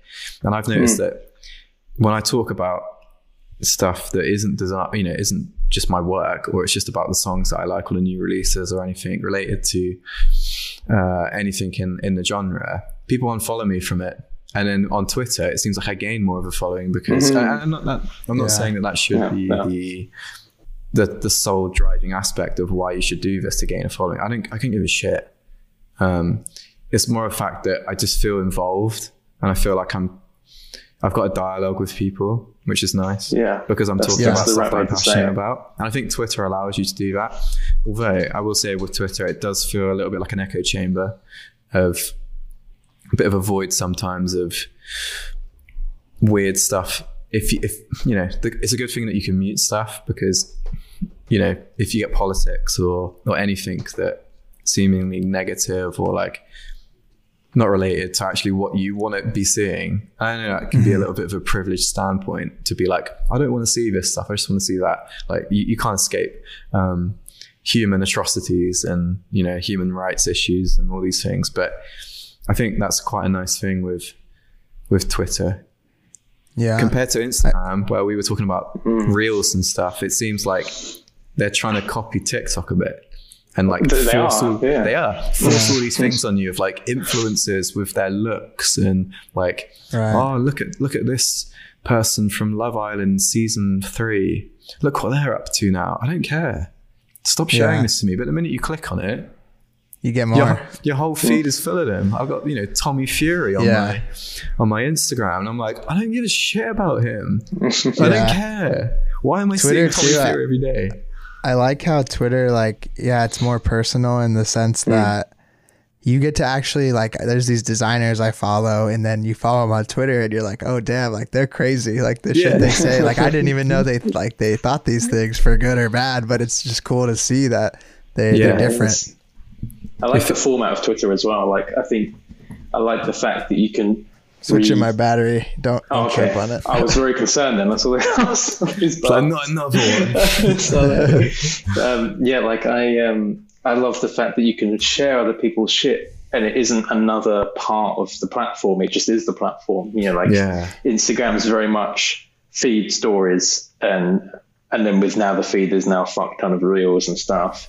With Twitter, Mm-hmm. like your, it is just one feed, but it could be a tweet, it could be a photo, it could be Yeah. a retweet. I love the fact it very much. You know what it is, and I've, I've wanted to kick re kickstart this again because I used to have a Tumblr and I got rid of it when they did the whole um, nudity ban and stuff, and I just felt very. I thought it was very counterintuitive to what the platform was or is, and now I feel like that could be a home because that also has the element of being able to reshare stuff. Because I feel like Instagram is all very much a curated feed. Heck, I fucking create my feed. It's or you know before I even post something, you know it's going to be on a black background. You know it's going to be fucking red, and there's something nice, but also, it, like you're saying, Dan, it's very contrived. It's very it's dolled up, and then you see that and it's done. With Twitter, it's mm-hmm. like I'm seeing people post memes and seeing post photos of themselves. Like heck, I do. Like Yeah. I do. I don't do that on other platforms, and there's something very stripped down, stripped back about it, which I think is quite nice. Yeah. Um, uh, and there's not really quite another platform like Twitter because it's it's very much a feed. Like there is no format. There's not a p- image with a caption. It's just all the same. Yeah. And I think there's there's something about that, and that's probably why it's one of the remaining platforms, which I feel like has probably grown a lot last year. I don't know if there's any data to see that, but you know, and it's also one of the last platforms that still allows you to post adult content as well, which is Yeah. mental. Yeah. Um, it feels less precious too. Like, uh, Yeah. I you think- don't you know you say something on twitter like no one even remembers the next day that that posted bad or that posted good or like for better or for worse it doesn't have as much of a lasting effect like you're just like you say some like crazy shit and you're like whatever you know unless i guess you're like a celebrity and Mm-hmm. someone's gonna like dig it up every time but Yeah. like it feels like less pressure you know to perform and i think it also yeah the resharing caters to like creators where you get a few retweets you get more you get more you get more and it's like uh exponential growth like Mm. you know um made by motel he's always posting his work on there Yeah. and it's like 10,000 likes and shit. Yeah, I'm like, cool. Jesus Christ. Cause it's just, it just, it just tumbles like a Instagram reshare. It doesn't, I feel like it's not as important as It's everyone dead. acts. Like it doesn't do shit, you know? It's dead. I mean, Yeah. no offense to these uh, pages that you know reshare art, but your reach is not good anymore. Unfortunately, and it, it really Yeah. isn't. Uh, It's sad to see because you know I like some of these pages and I know people that run them, but they're not. yeah. They get less engagement than the posts. So Yeah, like, exactly. It's not. It's not the same. Who's anymore. it for now? like you were saying about Twitter being like a, like a collection like Tumblr, I feel like you get a better idea of someone's personality now. And I think Yeah. clients, if they were to see your Twitter and see who you are, knowing that you're a person like Harry uploads all his selfies with all his, you know, his fashion and stuff, and then you see memes that you retweet, and you're like, oh, actually, he's kind of funny, or it's like "Oh, that's a bit of a rogue tweet. You get an idea of someone. You build up a collection of you know data that actually shows off your personality and who you are. You know, and I, even for like dating profiles, don't look at my Instagram, look at my Twitter. You'll get a better idea of the sort of person I am. I think that's better actually, and that's maybe why these avatars have taken off because it's like this is who I am, this is me. Um, whereas Instagram now feels like a little bit like a a bit of a portfolio site that you curate, Mm. and then Yeah. You you leave it for a couple of days and people unfollow you, and you're like, what's the point? I don't know. I feel like I've made Yeah. that point so many times. I'm a little No. bit. Yeah. He's No, but it's like, yeah, I, I am I, mad. I've, I, it, it kind of, um, it's very bittersweet because I, I think, I guess I owe my career to just that single platform, really. yeah. So, Um, sorry, which is kind of, it's horror, it's bittersweet, isn't it? Because you're like, right, it's not good it's for me. abusive They're like a relationship. toxic partner, yeah, yeah. yeah. and you, you kind of like, ah, thank you for all the uh, all the kind of career starting, but you know, it's time to call it a day. I think. I mean, Yeah. my I know my next steps is I think after this DJC that emails are getting like a you know imagine yeah. Imagine kind of rather than follow me, you subscribe to my and I'm going to be in your inbox showing my shit, you know, bouncing off to things. Uh, that to cool me something that's probably gonna never. It's never gonna go because people always are gonna have an email, um, and I just think it's a jump that may be cooler because my, I guess, rough intentions would be to kind of you know scrap Instagram profile and just have still have Twitter because I think, like I said, it's its own unique thing and then kickstart the Tumblr, keep posting on site, but kind of create your own platform where it's more direct to you. Because it's not being funny. We feed these platforms. They, they only want us there if we're posting a reel or a video. So it start makes posting a reel or a video. Yeah. Yeah. And I just think it, it will happen. It just needs to happen soon because other what, what happens is we all complain about it and we all kind of, but then we're still using it the next day. and it's like, it's gonna it's like a hard thing to like you know block them um, and i'm just waiting for the day that i'm prepped to do that because i can't wait to just jump off it because it's such a tool it's such a Yeah. um, it- and it's such a lens now because I, I barely post videos. I don't do don't do too much animation. I'm very much a still static 2d person but instagram is now not a still static 2d platform. It wants to be tiktok but not being mm-hmm. funny, you're an orange trying to be an apple. Like it isn't going to work because everyone's everyone wants to taste an orange. Yeah. They don't want Yeah. an apple. So like you don't.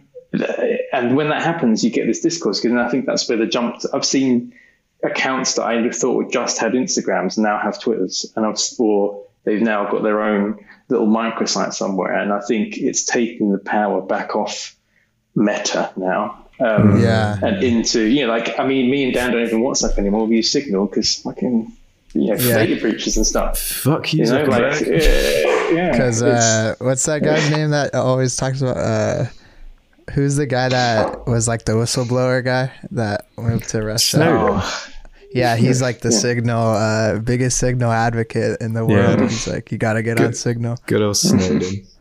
yeah. I mean, I think the Instagram thing, it's funny how, yeah, we all complain about it, but then whenever it goes down, that's all everyone talks about on the other platforms about how Instagram isn't working. So they act mm. like they don't care, but it still has a, you know, vice grip on our lives and things. And mm. yeah, the newsletter, I think, man, like that's really that shit's cool tried and true, tested time. Like I know you're doing yours, and I'm trying to get it kicked off as well. I've done like three or four uh, the past mm, few good. weeks. I and clicked on the links to get you some data anyway. Thank you. And yeah, I, I always hear creators. You know, some of the most successful ones. That's all they. That's all they talk about is like own your audience, own your audience. Like if you a thousand true fans, newsletters, blah blah blah, because YouTube could go away and you have nothing, or Instagram or Twitter.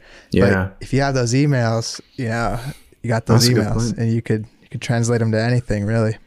That is such a good point, actually.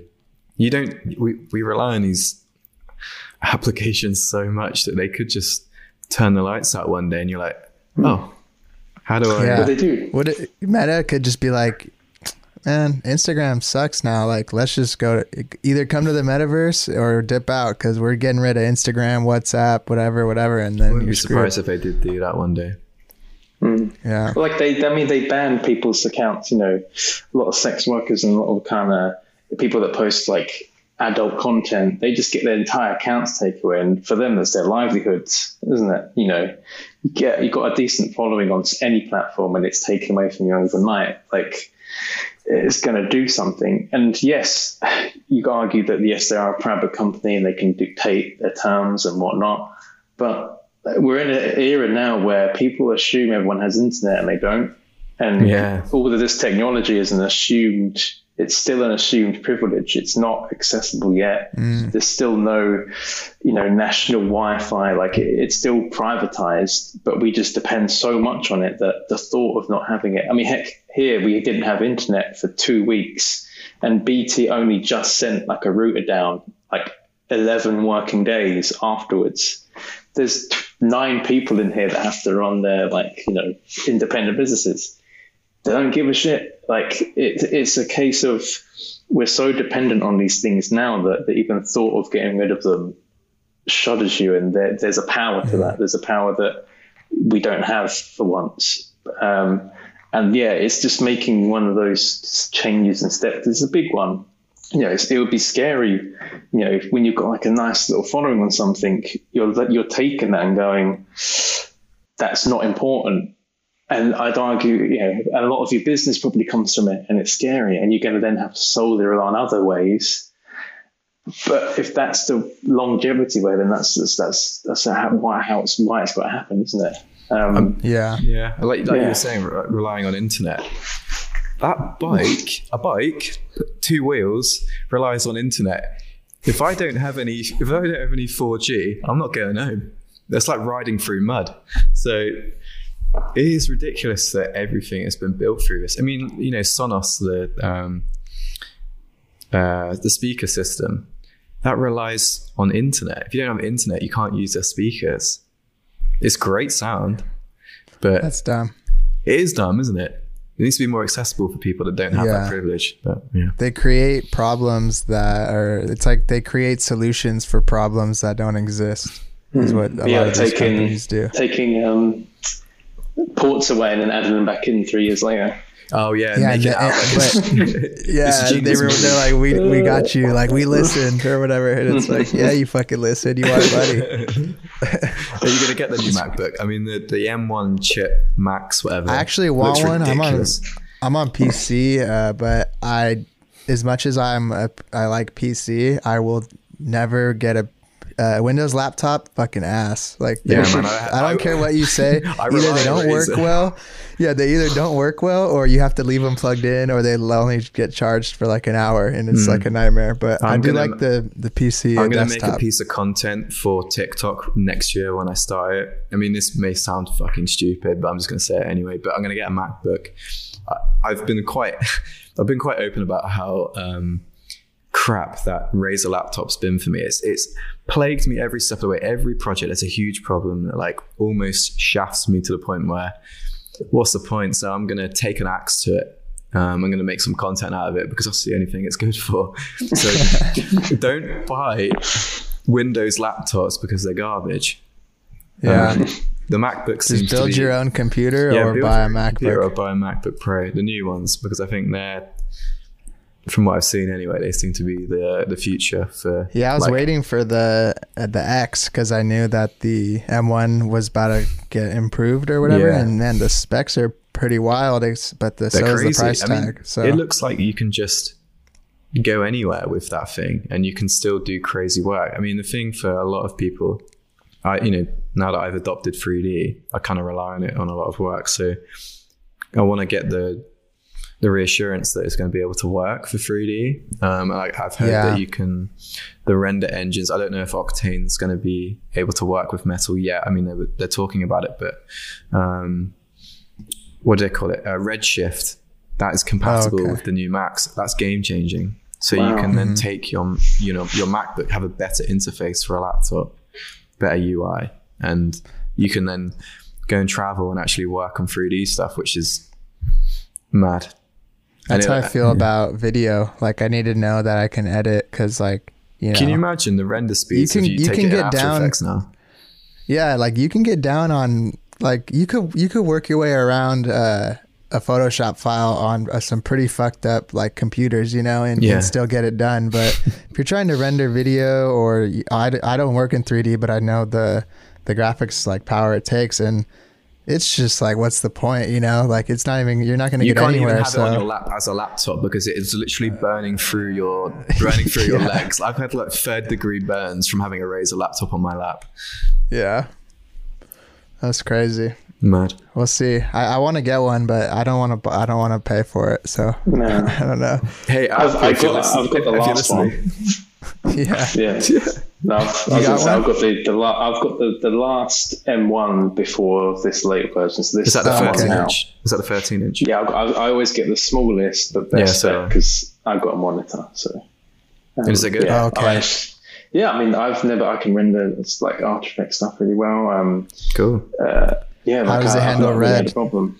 It's all right. Yeah, like yeah, so good. I mean, That's a red fine. honestly, I, I you know we we we jest, but like when those slip mats arrived, I was like, right, if that red doesn't, if that prints out, and it looks like in brown, I'm sending them back. Yeah. And they actually were like vibrant as hell. Like that's my measure. Like that's why I always have it with black because it's got to be lighter. Otherwise, um, it you know You could it, rise it shouldn't be dark. Yes, that's yeah. I mean, I don't know well, how you could riso print a, a slip mat. I mean, that, that sounds Yeah. like some- an, an impossible challenge, but you should Yeah. do riso prints, man. Because you could you could mix a red and a pink, and it would create your orangey orangey Mm. red Yeah. perfectly. Is the slip mat? Um, yeah, yeah, on his website, check it out. Harry Vincent slip mat. But quick plug. But but Yeah, after for it. that, the uh, is it just like a screen print or what? What what no, did it's they like use? a. Um, I think it's like a, they call it like a, a dye sublimation. So like it's on like a felt. It's just like a thick felt, and oh, okay. it's pressed in, and uh, they, it's like a really good job. Um, but yeah, I only got like twenty of them done because I was like, that's a bit of a niche niche product. But um, yeah, like it, the red pops. Yeah, yeah. I mean, it was pretty good. But yeah, like um, I enjoy I enjoy doing stuff, making like products and shit. I mean, my I guess always my core thing that I keep I keep avoiding. It's like a um, it's like an element in the room for me where it's like I know I want to make proper clothing. Like I still remember when I got that post digital top last year, mate, and um, Thank I'm you. like, fuck, fuck the fucking the print's like thick. I've washed it loads of times. It hasn't budged. The fit of the top's nice. The packaging was all cool, and I'm right. right why am I fucking around doing with all these, you know, these print on demand campaigns of tops that I wouldn't even wear? Yeah. So I'm sorry to everyone that's bought one, but I I don't like wearing t-shirts. I don't like cream tops in that capacity. Like they're just Gildan things yeah. with my stuff on. It felt very much just. Uh, How do these companies still? How do how do Gildan still have business? Like recently, I went on a little bit of a venture, and I, I won't bore you guys with this too much, but I'm really into the uh, like old '90s, 2000s, uh, like um, band Single t-shirts. stitch. band t-shirts like Yeah, Slipknot, single stitch Korn, uh, System of a Down. I've been like in the market, Sepultura, all, all these bands, I'm looking for them. And then I bought a couple thinking like, oh, these look sick in the photos. They turn mm. up and they're on Gildan. And it's mm. just the most dog shit quality t-shirt you yeah. can find. And it's like, how just just use a different company. I used um, Los Angeles Apparel. Mm. The quality is insane. Like yeah, everybody yeah, billboards everywhere out here. Yeah, because the quality is insane. But yeah, I don't I don't know how Gildan still has a living. Yeah, all the all the rappers buy up all the good metal shirts. They're all gone off eBay and all the yeah. resale sites. and they make masks out of them. Yeah. yeah. I mean, yeah. shit. I, I I don't even. I that's why I do. It's not very convenient and it's not very fun to do all the processing and packaging, but that's why all my print stuff I I do it myself and make sure I'm mm. the one delivering it because good quality check. If I fuck shit up and you get it and it's my fault, like okay, whatever, like I'll, I'll try to to do something about it, but I don't want to trust that some factory is gonna you know not roll it up and it be all like crinkled or not like print it wrong. And they're, they're just gonna they don't even know if they're doing it wrong even if they are you know? They're just they look at they look at it and it's out. So have I feel like any, have you had any trouble with postage and stuff? No I haven't but um that's lucky. there's this thing a cool tip anyone that wants to ship stuff is uh there's a site called pirate ship pirate that, ship. Uh, they you type in what it is and it'll tell you how much it costs and stuff and you can print the labels there and they're actually somehow they give you better prices than the post office really? with like wow. I don't know they have some kind of oh, I'm gonna have to remember something that. you know they're probably stealing all my data or whatever but like uh, it's cool because um, I was always like you can see oh to go to Harry's it'll be fifteen dollars but to go to California, it's only four dollars. So like then I know I need to charge more to ship to Harry's, or I need to charge more to ship to uh, Germany or whatever. Like because UK is definitely the most because it's Europe, oh, but yeah. then it's not. So it's no, like it's not more. anymore. Yeah, yeah, yeah, not anymore. Yeah, it's because of Brexit. Yeah, yeah, breakfast, dude. That shit got you. But good I don't know. I think um, one thing that. Uh, I wanted to ask about. I think I had wrote it down. Um, where is it? Oh, uh, I think the thing that I did like though that I think the whole like collab thing is probably the coolest thing that Instagram has done in mm. probably I don't know. Yeah, like ever that I remember. Like that. I'm excited. Yeah, it's cool to see all the people doing it, and like it's even cooler when you see X designer and Y designer and then now that smaller X designers on Y designers page yes. and they're getting way more like love that they should deserve, you know. So I do think you think cool. musicians will start doing that?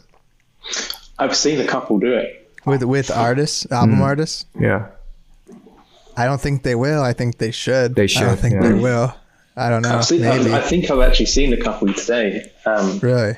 I don't. I, they're not like massive. I can't remember, but they definitely had a check mark. I'll try and dig out who it was, but I was like, Whoa, that's big. Like I think because it was just a single image, I think it might have been a photographer. Because mm. um, I can imagine it gets very difficult if uh, you've got like someone's done the typography, 3D render, then with a right. photography like it. I can imagine because you can only do two accounts, like, can't you? Yeah. Yeah, yeah. I think. I yeah, I think it's just two. Say when you do like a post about podcasts, then you can be together. I mean, heck, there's something that I of wanting to do and be a lot more like we were saying previously about being a lot more human online, like being a lot more like we are on Twitter and mm-hmm. kind of make it a thing. Because um, I'm I'm starting. I've got like five or six people lined up to do it. Um, doing like proper collab posts, like not just you know, the one with Japai was just kind of cool because I was like, I've always went to a Yugo card, let's just do that done, and yeah. it was like exactly this is to use it. But the, I wanted to go a step further, and like you were saying, how you've got like like one designer that's maybe got a bigger following, whatever, and like you're championing like smaller but known less, uh, but like mm-hmm. better artists. That's a good way of going. It's like an equal thing, um, and it's weird how that's come about because I was like, oh, that's perfect because it's exactly what I'd like to do. Where instead of just doing the typical collab, and you get like an image it's it's a bit more that. It, you know, maybe the the other person gets an item on their shop and it's just gone through and it's proper collaborative process. Like take snippets of like a video call, some like actual behind the scenes stuff, just lengthen it out because I think although we although reels have kind of fucked our lives up, the origin of the origin of reels, I think, uh, which is TikTok and and stories, I think that is where you can then do the the very long term uh, movement of people seeing that this shit takes time, it takes skill mm. and effort. Yeah. You know, when I look at Will's when I look at Will's stories, I'm like, shit in hell, the dude's only spent like a couple of hours, but he's just done this bit of an eye. That's taken him long. He's not even done the resin or put the florets of like algae and shit on top. And oh, that's so much work goes into stuff. Uh, that's wicked, isn't it? And that to me, like that is showing the general public, and I think there has been this disassociation up until recently where people see an artwork like, like oh, that's cool, scroll or yeah. whatever.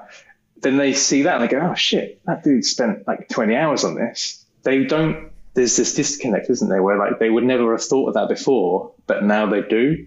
And that to yeah. me has kept the potential to be a bigger cultural shift between people just, like you were saying earlier, where not valuing people's skill or time or um, effort and that they put into their work. People going, oh shit, that thing they did, they didn't just, you know, do a Rothko and just splashed it all and it like maybe means nothing. There's no skill into it. Like people can finally see the craft behind it. And I think that may be a, a good thing to utilize. It might be a maybe like thing, a dark horse. It might be a good thing for clients to see, you know. Mm, yeah. Mm. Like so uh, to see you fucking around with your, you know, your, your like your was it the death death defying? Yeah, well, I was doing syringe stuff. Yeah, syringe with with water and liquids and stuff, and then like scanning, printing. Like they they they were an amazing client, which I will continue to have because I was really transparent with them and being like, "This is going to take this long. I want to try this," and they were like really cool every step of the way. I think a lot mm-hmm. of people, a lot of clients don't have that patience. They just see it as a service, mm. right? So they want it mm. instantly. Um, hey, when are you getting this over to me? Oh, well, I want it today if you, yeah, maybe I think you're right, man. That's a really good point. That if people start doing these reels showing behind the scenes of like every all these bits of work, they're starting to get an idea of like, oh my god, how much work's gone into this. Like mm-hmm. the the to bring it up again, the obsidian artwork, even just the the typography that I've done for it that might look like any normal piece of typography I've done. I can genuinely, genuinely say it's taken three months to get the word mark right. Like I've, I've, I've tried so many different things because it just it hasn't been right. Like in the 1st mm-hmm. few stages, needed a week, needed another week to really think about it, and people don't see that. They, they just think, oh, what typeface is that? It's like, no, I've, I've drawn this. I've drawn that hundreds of times to make sure it works. yeah. So, yeah, I think that would be an amazing shift for people to start actually realizing that our our craft is there's so much time that goes into it. I think it's going to be cool. I, I, I know we chatted a little bit about it, and I'm stoked to see whatever else you end up working with with the other people and documenting it. And hmm. yeah, like I I had that reel I did of the Shining poster, and yeah, I, I got I went, literally went nuts, man. Yeah, it did go nuts. The actual post went nuts, which is which felt good because it gave me like 10, me uh, likes, right? or yeah, like five or something. But that's still a lot for for me. And I I thought yeah. that it felt good because it was a normal post. So it's like at least they have sometimes it works, you know, or whatever. But uh, my point was I had like literally like hu- not hundreds, but 10, 20 comments like you could do that in Photoshop, and I'm just like fuck it, how like I know if you did, like you'd have done it. yeah, like do you think that I don't know how to mask out a fucking image, or do you think that I like people always want it to like I don't know like they're that's the problem I have with some other people is like that when you show process they tell you why you didn't do it the right way and it's like Everyone's kind of expert, annoying, right? you know.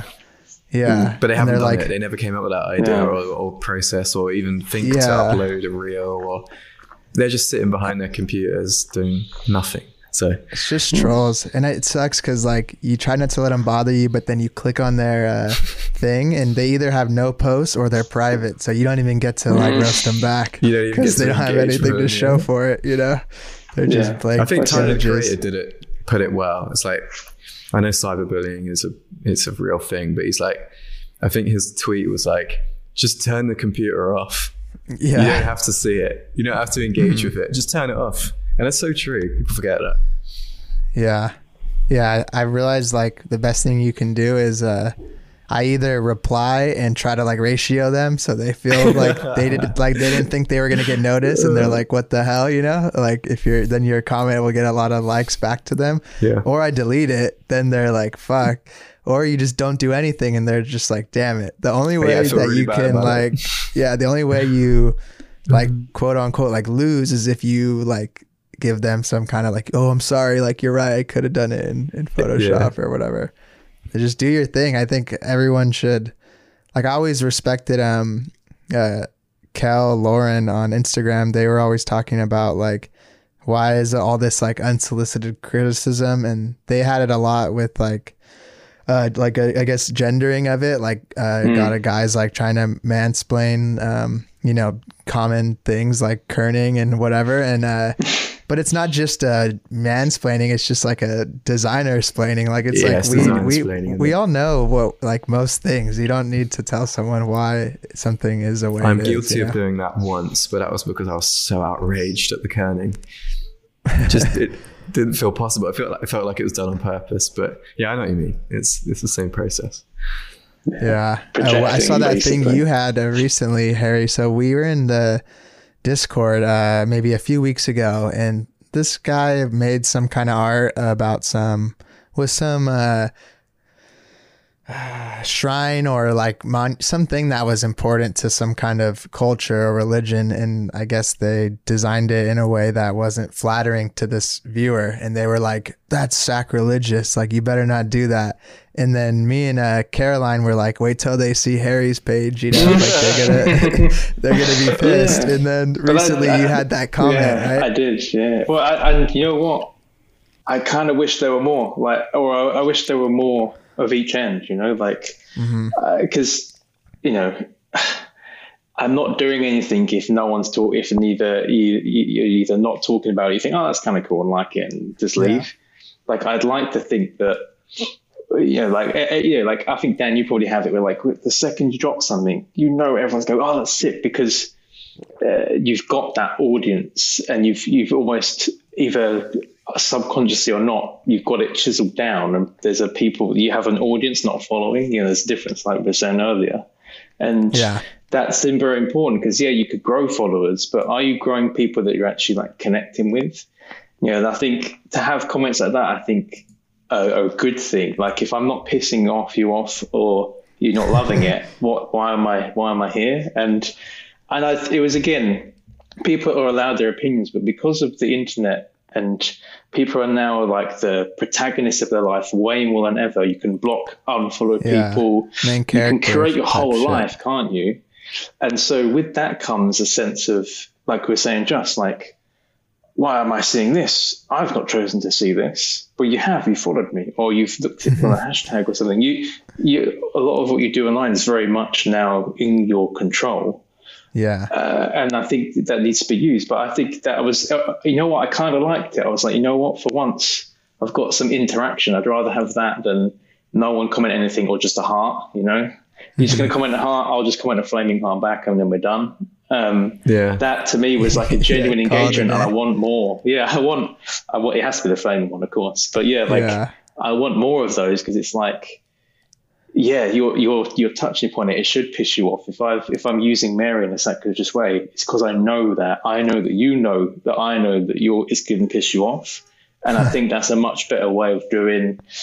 I guess being more the artist. I think I've always struggled.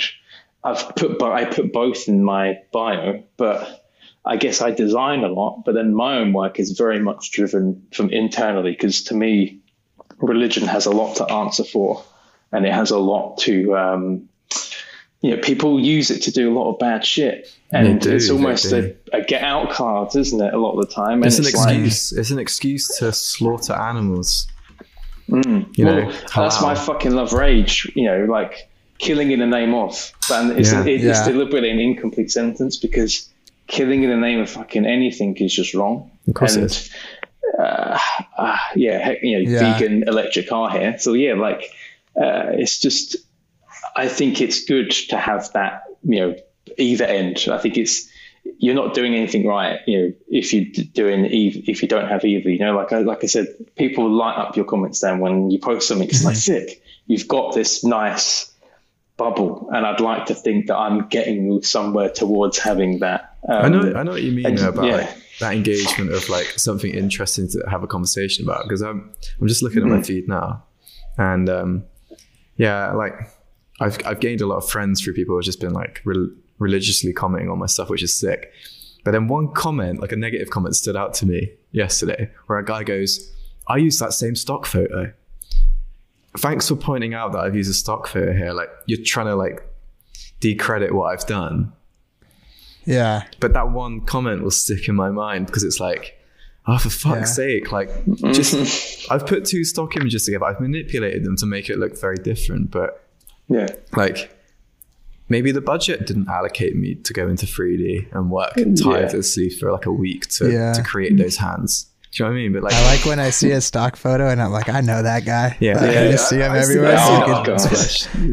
yeah, yeah. But there's a, it's a free, it's a free source. Wrong. There's a free source yeah. for anyone to use, right? Yeah. So, well, I love, I love free stuff. Like, again, I think we all love free shit. It. Yeah, free shit. I mean, I think um, uh, he's going to hate me for saying this, but Nikog sent me this absolutely banging Notion dashboard. Oh yeah, yeah, yeah. It's uh, good Oh, it's just phenomenal. Um, yeah, Kel, they've also good. done the free resource thing. Like mm-hmm. I downloaded that the other day and I was like, this is sick. And heck, that's why I did that when I posted my contract, which is also secret Dan, Dan's as well. Because I asked, yeah. I remember, when was it? I was like, Dan, do you have do you mind if I just use your paperwork? I'd like to see. Dang, I don't know what paperwork valor. is. So yeah, so it's like it's all recycled, man. Like I took that. That, yeah. that was that was a, a modification of uh, of Dan's Best Served Bold's. So it's like oh, so it's like we're, pass, yeah. we're passing That's on good. the flame. Yeah, it, yeah. It's just good. being great. And then today, actually, ironically, I did share with someone uh, the contract, your contract. They oh, messaged see, me. Yeah. I was like, I don't have time. I don't have time to like get my contract out. I'm I'm under the thumb right now. But here's Harry's. And I yeah, think that's a good thing. Yeah. What they said was like, oh, it's the, the the the legend that we didn't know we deserved, but we've got, or you know, along those lines. It's like, yeah, like that mm. free resource that you've created out of your own time has like saved so many people's asses. I think, yeah. yeah Anytime they ask me, I share my video and I share Harry's um, PDF, and I'm just like, look at it both or look at one, whatever. Just all this shit like and it's always like younger people and they're just like damn like i didn't even know you had to say like you can only use it for this or, or mm. you can especially you americans man. you love you guys love work for hire. Yeah. It's like yeah. a you, it's like a thing and i was like free yeah, internships no. all around. Yeah. Yeah. It's crazy. I also think uh a thing i want to start including in my contract where I think should just be a given, but isn't, is that this shit can you don't I don't want to see this on any like NFTs or anything, you know? Yeah, like, you're about yeah, to make so much money if you if you sell it. Yeah, well, it's like um, you know, I think COVID last year. There's all these insurance policies now had this massive overhaul of just we have to now account counter because if it happens again, we don't have the excuse that hasn't happened before. Yeah. Um, mm. But it's like with any any good paperwork evolves. So like um, I think that's why I think I, that's why I like the people sharing that stuff. I mean, heck, I think I might even get to the point where why don't I say how much I charge for shit? Because not being funny. If these in because I think it isn't just because it's like people that are inexperienced. Because you, you, can be like thirty and get into design, be inexperienced, right? Um, I think it's important that we're all on this got this not necessarily a level playing field, but that everyone has resources to get them up to the same standard because that means people stop charging 50 quid for shit. They stop mm-hmm.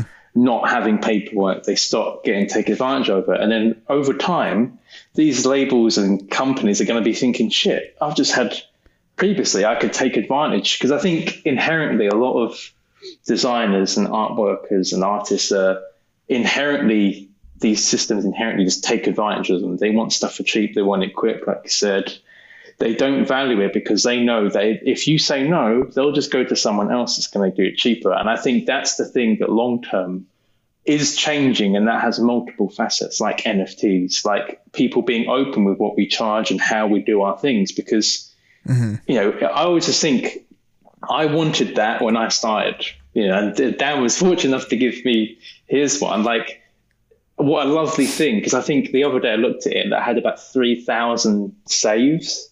I was like, well, shit, if that's shit. helped, if that's helped like 3,000 people, fucking job done, isn't it? Like, would that be then that therefore means now potentially 3,000 people that now have paperwork where they otherwise didn't, or if they did, it's mm-hmm. now better.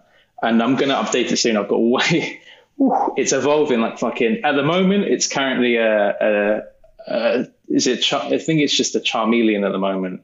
It's going to get bigger. Oh, it's gonna be a Charizard soon, It's, yeah, a Charizard soon. Like, um, it's already gone through the Charmander phase. Um, but if that was the wrong way metaphor. around, I'm, I was I was always more of a Yugo person. So if I fucked it up, I apologize. no, it's But, um, Charmander, Charmeleon, yeah, Charizard. sick. I think, Yeah. Cool. Yeah. Yeah, I'm gonna get that. But yeah, like I just think it's a good thing. Like I'm gonna get people to translate it as well, so again it's accessible. Um, I like- I, I think stuff like that's important, isn't it? Like I like the point you just made about like being transparent about your prices because is it who album art archive is his name Chris? Mm, Jack. Sorry, Jack. Jack, yeah. Oh, he's Yeah. gonna hate me for getting that wrong.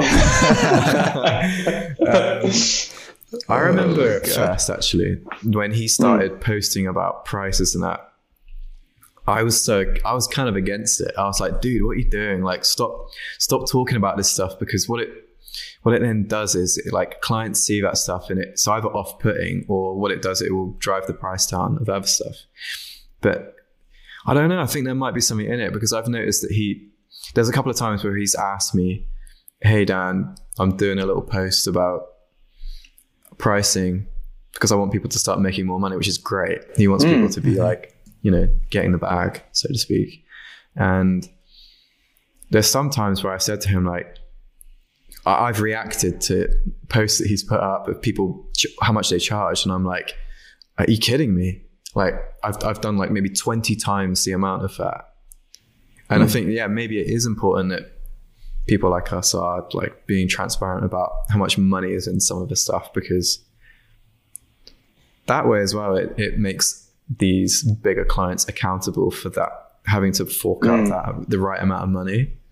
Um, yeah, yeah, I think I think that's a really good point you've made. That I think more people should start being a bit more open. It, it's the same though, like when you're in a in an agency or in a job or any any job for that matter. Like talking about your salary is mm-hmm. deemed taboo.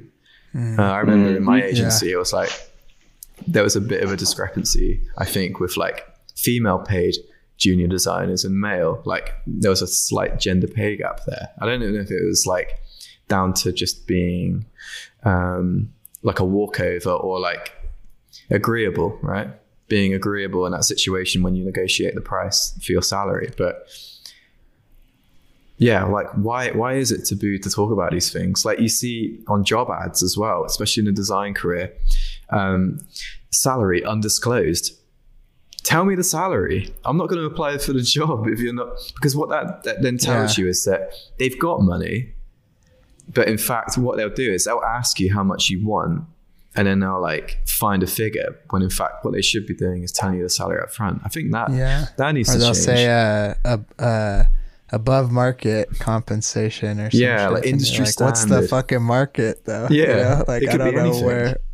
Yeah, like I, I feel like too when they when the pressure gets put on you. When I had my last job as an employee, I uh, they were like, "How much do you want?" And I was Yeah. The, the price was the job was three to five years experience or something, which I was not in terms of like post college uh, uh, years. So I was like, well, I'm not gonna give them what I think. I'm gonna give them what I think that like that experience is because they obviously want to hire me.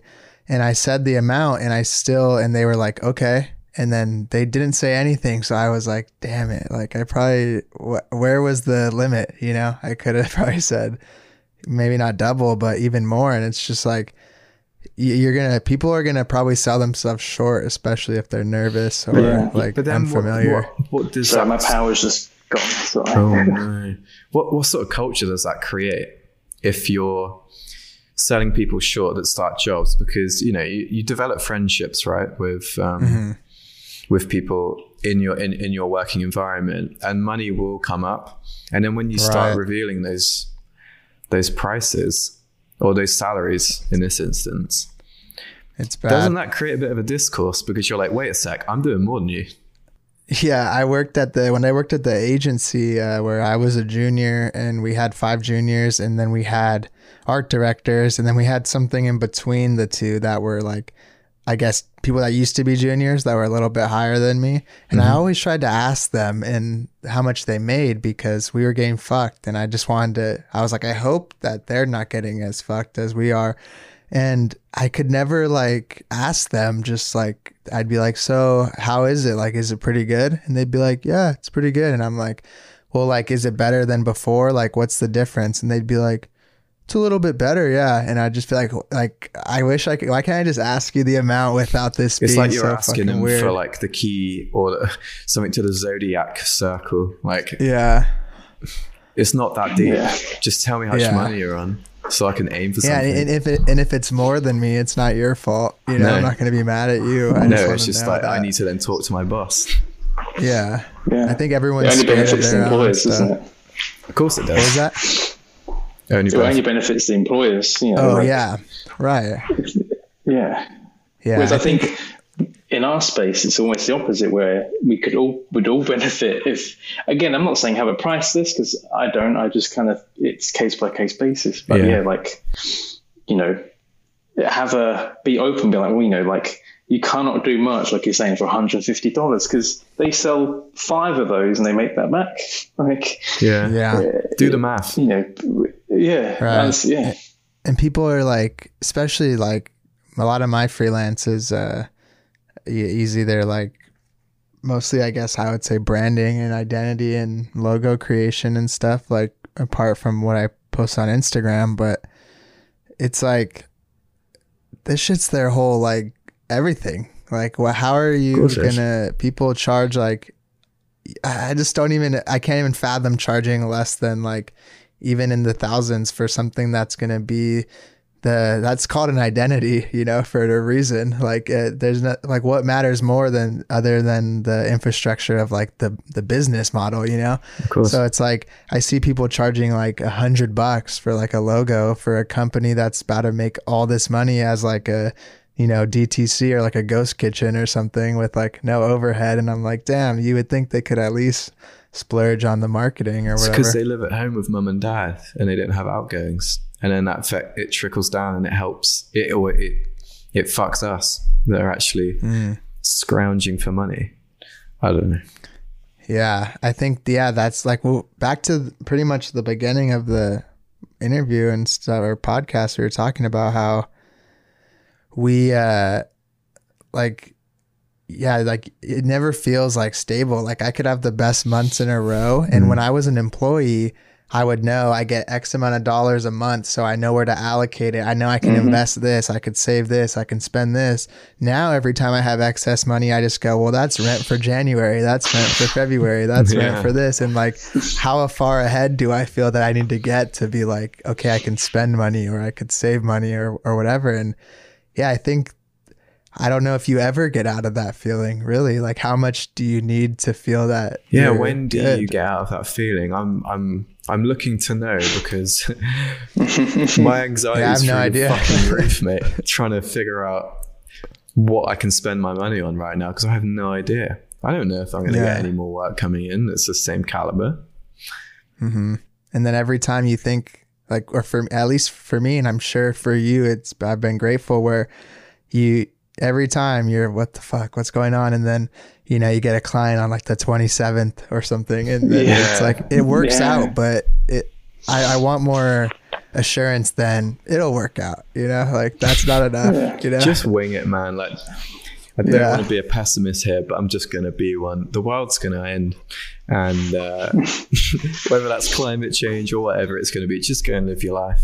Like life's so short. Yeah. Like just just wing it. Do personal work. Go and have fun. Like don't worry too much about you know trying to pay your next thing with clients and stuff. It always works itself out if you're passionate. I think, or you've got you know, Right. good intent.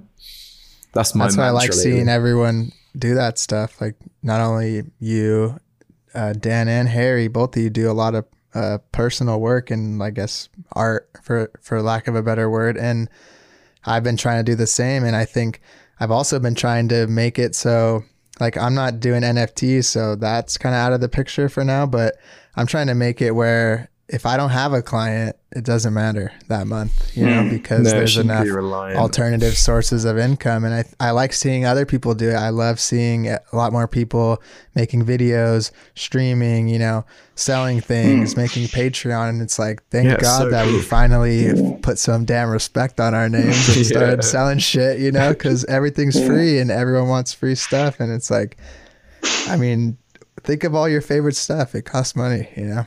Of course it Yeah. does. Well, I mean, ha- speaking of like you know Patreon and stuff, like how um how do you feel you've grown? Like um, you know, obviously it's been over a year since you started this. Now you said um, I guess Like- I wouldn't say I'm satisfied like financially how it's grown, but I think I'm comfortable with the that it's been linear enough. It hasn't Hmm. I haven't went down. I haven't popped off per se or went viral or whatever you want to call it, but but yeah, It's been- but you've it's been, been going. consistent as hell. Yeah, I mean that's, Yeah. that's I mean we kind of all know that's how it is, isn't it? Like you show up every week, you've recorded a new podcast or at least a new video, and that's the only time I tell, especially something like YouTube, where like or those platforms where they're in stasis for a bit, and then hmm. one one of the videos, and then they just go and watch them all. I mean, heck, that's how I first kind of found you. I saw you. Hey, might have been Elliot's one probably. Yeah. And then I was like, oh, and then I watched all the other ones before then, and that's exactly how it works. Um, but Yeah. you know, it won't it won't get there because no one sees you smashing out and editing a podcast every week, but they'll see you when you pop off, and that's always a Yeah. shame. yeah, Um, the one thing I'm proud of is that once that happens, I try to say once to be all like positive, but if When? or When? once, whatever, When? it happens, at least I have this shit that's there. I think some people uh, pop off almost too quickly for their own good, then they have nothing left. Like, let's say your first video, your first Instagram post, your first whatever goes viral. What else do they have to look at? I'm glad I have a catalog or whatever. Yeah, but- man. I Something to mean, don't get me wrong. I'd love something to to pop off. That's not the the issue. But as long as you, because I realize, like, I'm sure you guys have felt the same. Like, you can't you can't influence this stuff. All you can do is create um, input goals, not output go- or output goals, not input goals or whatever. Like you, I can't control how many people watch things, how many people like our posts, but I can control how many things I make and how many posts I make and how much videos I do. And as long as I think at the end of the day, like you said with the NFT stuff, like people can see through this shit if you're just doing it like for the sake of, you know, I don't know, clout or, or whatever you want to call it. If your Yeah, yeah. goal is going to be a badly intended one, a badly intended one, it's never going to work out. You got to be really, yeah, you've got to have good intent with anything. Mm-hmm. Like hard work pays off, man, always does. And yeah, your podcast is going to affect to everything, won't it? But your podcast is the one that anybody talks about uh, when it comes to design and creative, in my opinion. So, Well, thank um, you. I hope that's true. Of course it is, because you got some re- really good guests on here, like me and Harry. Uh, Yeah. but yeah, it, of course it's going to pay off. Man. It's just perseverance. Don't give up on it. If that's what Mm-hmm. you, you believe in your craft, right? That you're doing the right thing. Um, yeah, sure. Yeah, once we get maybe year two anniversary or year three, you know, we'll be all together in the studio recording another one. yeah, exactly. I mean, No, some- well, no, we'll all be these profile characters, won't we? We'll all be Yeah, uh, in the we'll, we'll do it on Meta. We'll do it on We'll be Meta. all yeah, we'll be we'll be CryptoPunks and shit. Feet Mark Yeah. Zuckerberg. Dan's gonna change his mind and just buy all the Bored Apes and just run around with them. Oh man, I've got better things to spend my money on than Bored Apes. But yeah, I, I think uh, that's a good good place to end right here. Do you guys have any kind of last words that you want to end Uh, off on? Mm. subscribe to Jesse's podcast, Oh, please. thank you. That's it. That's all I got to say. The guy puts in the work, and yeah, I've had a really good time. Other than this Rode mic coming Yeah, in it's been and fun. trying to ruin it for everyone. But yeah, that's it. Uh, I hope you had fun. Subscribe. Yeah, it was great. It was good. I think we had a nice little chat. We got a little Mm. little cranky at times, but it's all good. You know? That's, we got to yeah, I complain about a few things. No, but like also, I think that's probably why this. I guess, like you're saying, it's less formal than the previous one because you've already introduced both of us, so it's a bit more, right. We bit could be- more or, raw, isn't it? We could Yeah. be some recurring characters. Maybe a year two anniversary. We, we- you know, yeah, we, Yeah, we got some for sure. here. You're part of like the cinematic universe now. Yeah, we have like Yeah. a Christmas Cameos. special, a Halloween special. yeah, for sure. I think, and uh, if you guys uh, to go off on this, um, if you haven't heard Harry Vincent episode, you can go check that out. Earlier one, as well as Dan Barkles, you can kind of get a taste of them individually and go back on a little bit of that. Thank you all for listening, and thank you Harry and Dan again for You're joining welcome. no, thanks for thanks for letting us on. Thanks again. for having me, and Harry. Of course. Peace out, everyone.